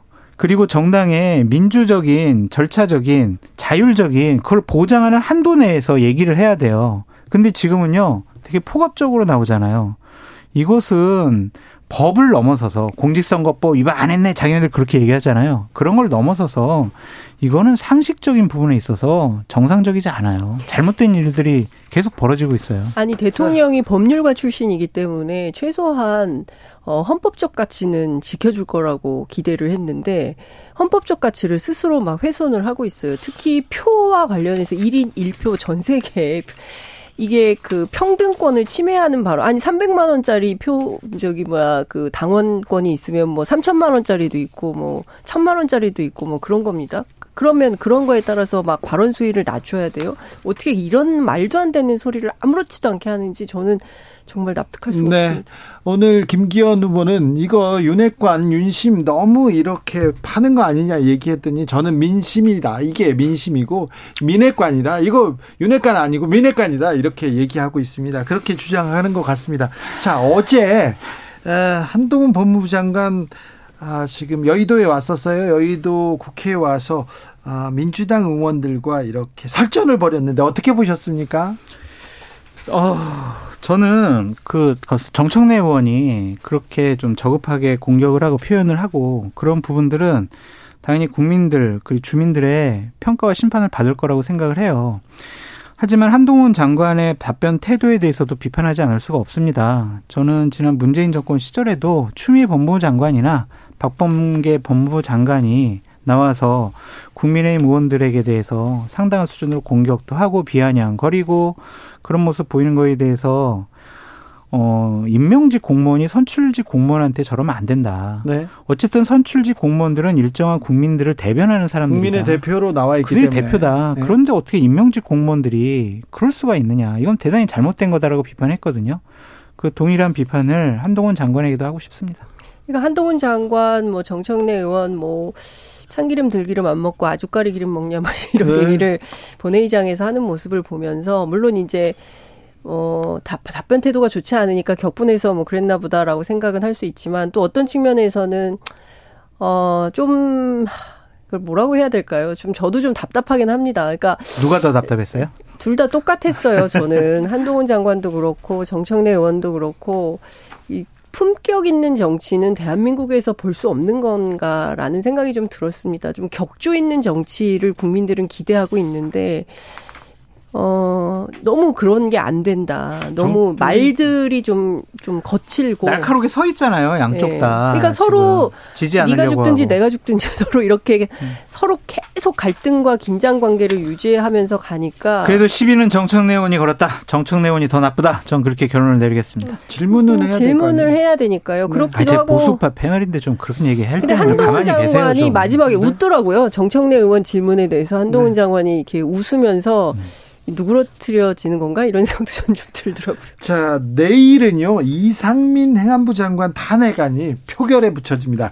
앞으로 어떻게 됩니까? 대통령실에서는 윤 대통령 이상민 파면 생각 없다, 파면은 없다 이렇게 다 얘기합니다. 그리고 탄핵 기각되면 혼란에 빠진다. 이거는 민주당이 책임져야 된다. 이렇게 국민의힘에서는 치고 나옵니다. 탄핵소추안 표결은 가결될 겁니다. 왜냐하면 네. 민주당과 뭐 다른 야당, 정의당하고 뭐 기본소득당 기본 네. 이렇게 세개 정당이 합심해서 이걸 처리하기로 했기 때문에 국회 통과는 뭐 기정사실화로 되어 보이고요. 탄핵소추안이 국회에서 표결로 통과되는 순간 이상민 행안부 장관은 직무가 정지됩니다. 네. 그리고 그것은 이제 헌법재판소로 넘어가게 되는데 법사위원장인 국민회의 소속 김도읍 위원장이 탄핵소추 위원장이 돼서 헌법재판소에 가서 검사 역할을 하는 거예요. 이상민 장관이요 헌법 몇 조 몇 항을 위반했고요. 법률 몇 조 몇 항 위반했습니다. 박근혜 전 대통령 탄핵 당시에는 권성동 법사위원장이 그 역할을 했습니다. 아, 그걸 또 왜 얘기하세요? 지금. 그때 일이니까요. 네. 사실관계. 그러면 과연 이게 김도 위원장이 그 역할을 제대로 잘 할 것이냐? 왜냐면은 어제 대통령실에서는 이상민 장관이 어떠한 헌법과 법률을 위반했는지 네. 우리는 알 수가 없다. 말도 안 된다. 이런 네. 식의 표현 썼거든요. 집권 여당의 국회의원 소속이잖아요. 네. 좀 그 역할 제대로 안 할 것 같아요. 아 그렇겠네. 네. 저는 이럴 것 같아요. 음. 아유, 저희가 좀 살펴봤는데 헌법과 법률은 위반하지 않았고요. 정치적인 도의적인 책임이 있는 것 같습니다. 이럴 것 같아요. 네. 저는 그, 어, 사실 이상민 장관의 해임 요구는 이태원 참사 유가족들하고 국민 여론이 되게 높았고요. 그렇죠. 국민의힘 안에서도 아, 네. 이 정도면 이거는 책임지고 물러나야 된다라는 얘기를 작년 가을부터 지속적으로 했습니다. 대통령과 정부한테 부담을 줄이는 주, 그렇죠. 길이다 이런 예, 얘기도 있습니다. 그런데 그 무슨 연유인지 이상민 장관에 대해서는 뭐 어깨 툭툭부터 시작해서 대통령이 이제 감싸고 도는 모습이 너무나 많이 예 나타나는 것이죠. 그래서 뭐 무슨 좌동훈, 우상민 뭐 이런 얘기가 계속 나오는 거 아니겠습니까? 음. 저는 그 여전히 이 민주당이 탄핵 을 밀어붙이겠다고 하자 이상민 장관 그 탄핵 이 옳다라는 여론이 점점 높아지고 있어요. 그래서 저는 어 결국에 헌재에서 어떤 판단을 할지는 뭐 두고 봐야 알겠지만 지금 이 진행되는 과정에서 대통령이 계속 대통령실에서 잘못 없다 이렇게 버틸 게 아니라 이제라도 좀 반성하고 사과하는 태도를 보여야 유가족들이 그나마 유, 좀 반성 사과까지 아니더라도 받아, 유, 유가족을 좀 다독이고 유가족을 이렇게 조금 유가족의 얘기를 듣는 신 신용은 해야 될 거 아니에요. 아니 그저 뭡니까 추모관 설치한다는데도 녹사평역 지하 4층으로 내려가라. 굳이 그렇게 할 필요가 있습니까? 지하 4층에.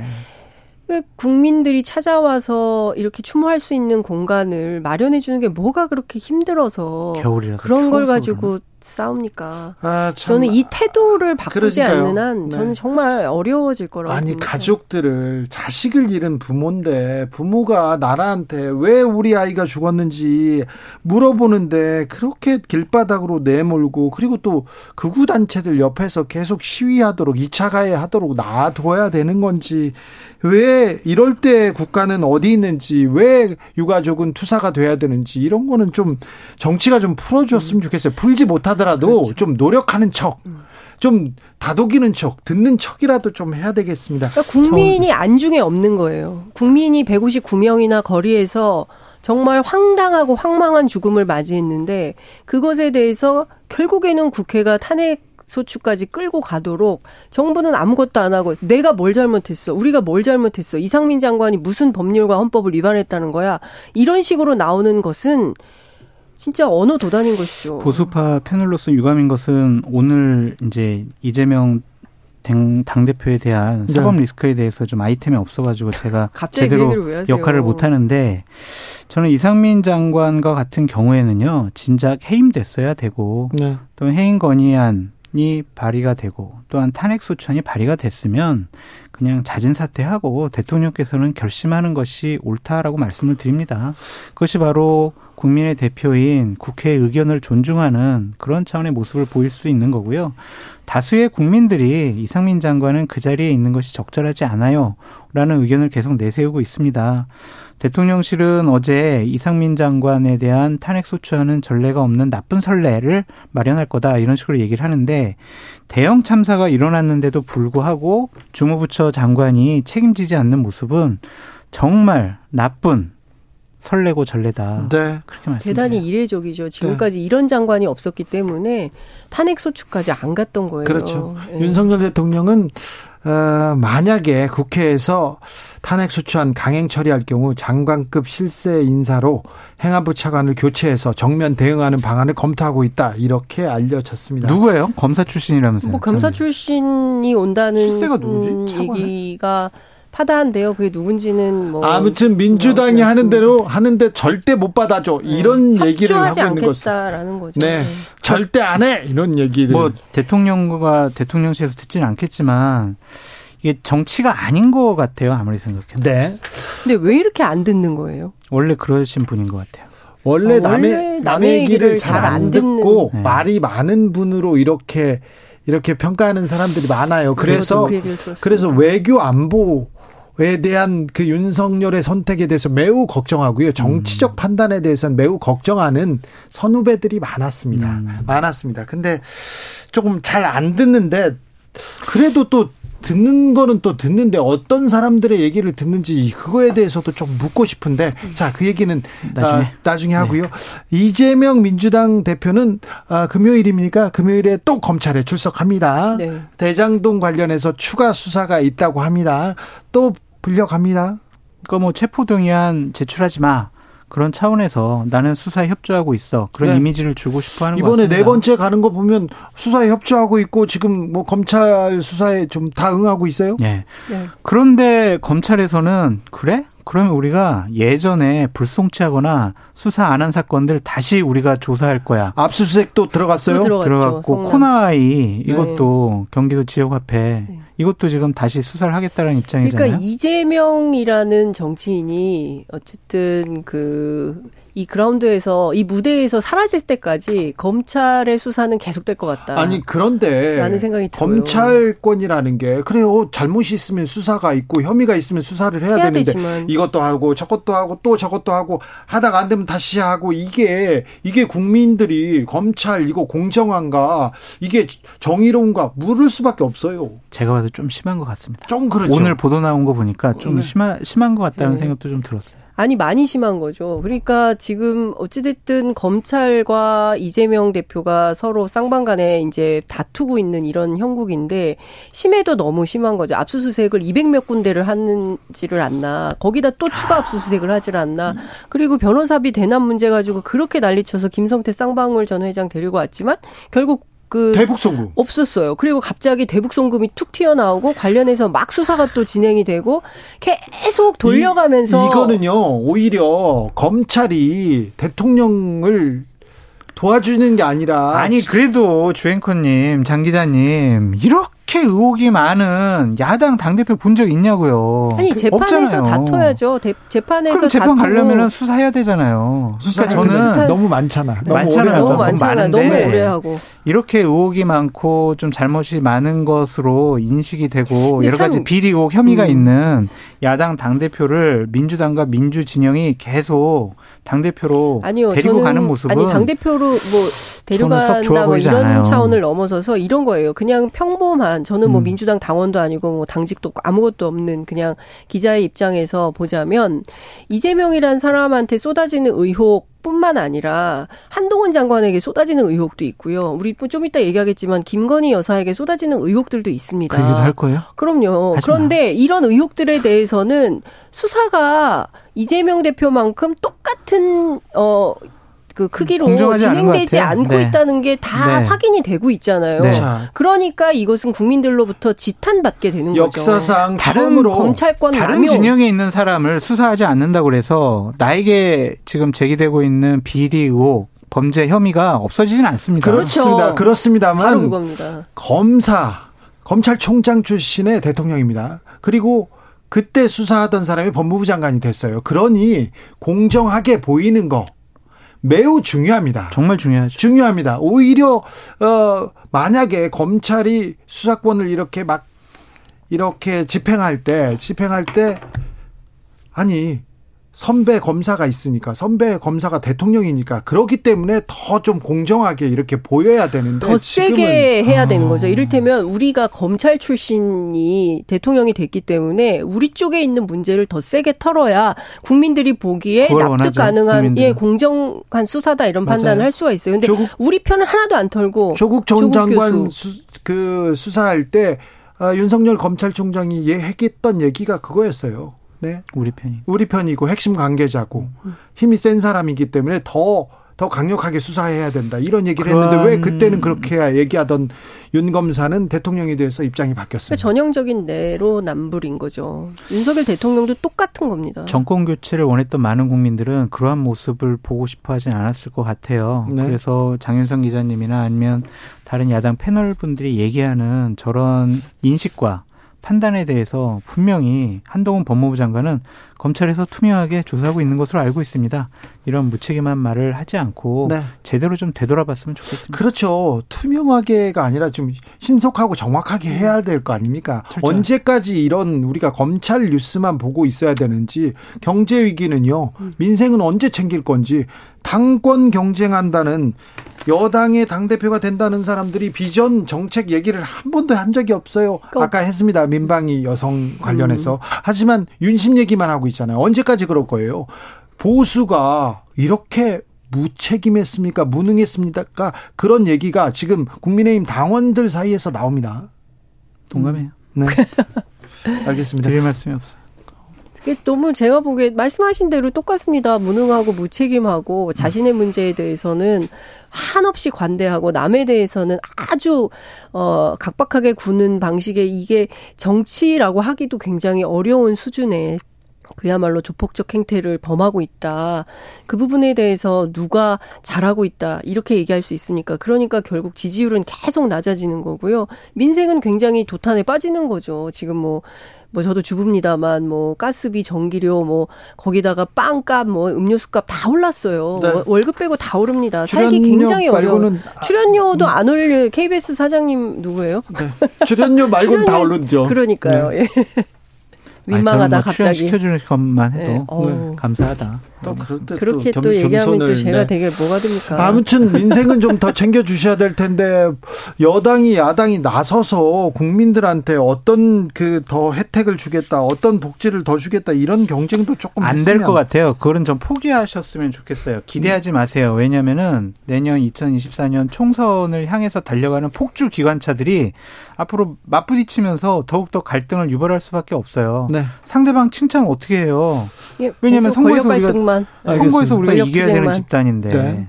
오늘 대정부 질문에서 한, 한덕수 총리가 포퓰리스트 정권은 불필요하다 이렇게 얘기했는데 아, 그분이 아직 국무총리예요? 네. 어. 그래서 난방비 지원 확대 반대 입장을 거듭 밝혔습니다. 그런데 아, 포퓰리스트 지금 우리나라에 핵을 들여오자 이게 포퓰리즘인데 이거 명확한 어. 포퓰리즘인데 이걸 비판하진 않았을 것 같습니다. 근데 야당이 제기하는 추경을 우리가 예. 만들어 가지고 지원을 안 하겠다라는 건데 일단 정부도 뭐 예비비 해가지고 지원하겠다고 한 거잖아요. 그럼 그것도 포퓰리즘인가? 아니, 그러니까 중산층 뭐 안 하고 그 차상위층까지 지원을 한다고 하긴 하는데요. 이게 네. 전방위적인 문제거든요. 그리고 이웃 나라, 해외 여러 나라들이 어 인플레 때문에 너무 힘들어가지고 수당 다 지급하자고 하고 있고 총리가 나서서 월급 올려야 된다라고 얘기하지 않습니까? 그런데 우리는 공공이 오히려 그걸 막고 있어요. 저는 도대체 기업의 이익만 중요하고 국민과 노동자의 이익은 중요하지 않는 건지 국민들은 그냥 표만 찍는 그런 동원의 대상이라고 판단을 하는 건지 도대체 국민을 음. 어떻게 생각하는 건지 정말 답답합니다. 그러니까 어려운 국민들을 좀 두텁게 지원해 주는 예. 것은 정부가 해야 될 일이다. 그것은 복지다라고 말씀하세요. 상반기가 어렵다 지 않습니까? 특별히 네. 그래서 공공요금 상반기만이라도 조금 자제했으면 좋겠는데 상반기 때 안 올리겠다고 했고 지원할 때는요 상위 계층 최상위 계층은 지원하지 말고요 네. 정말 중위 계층까지만이라도 지원해 주셨으면 좋겠습니다. 튀르키예 시리아 지진으로 사망자가 5천 명이 넘었고요.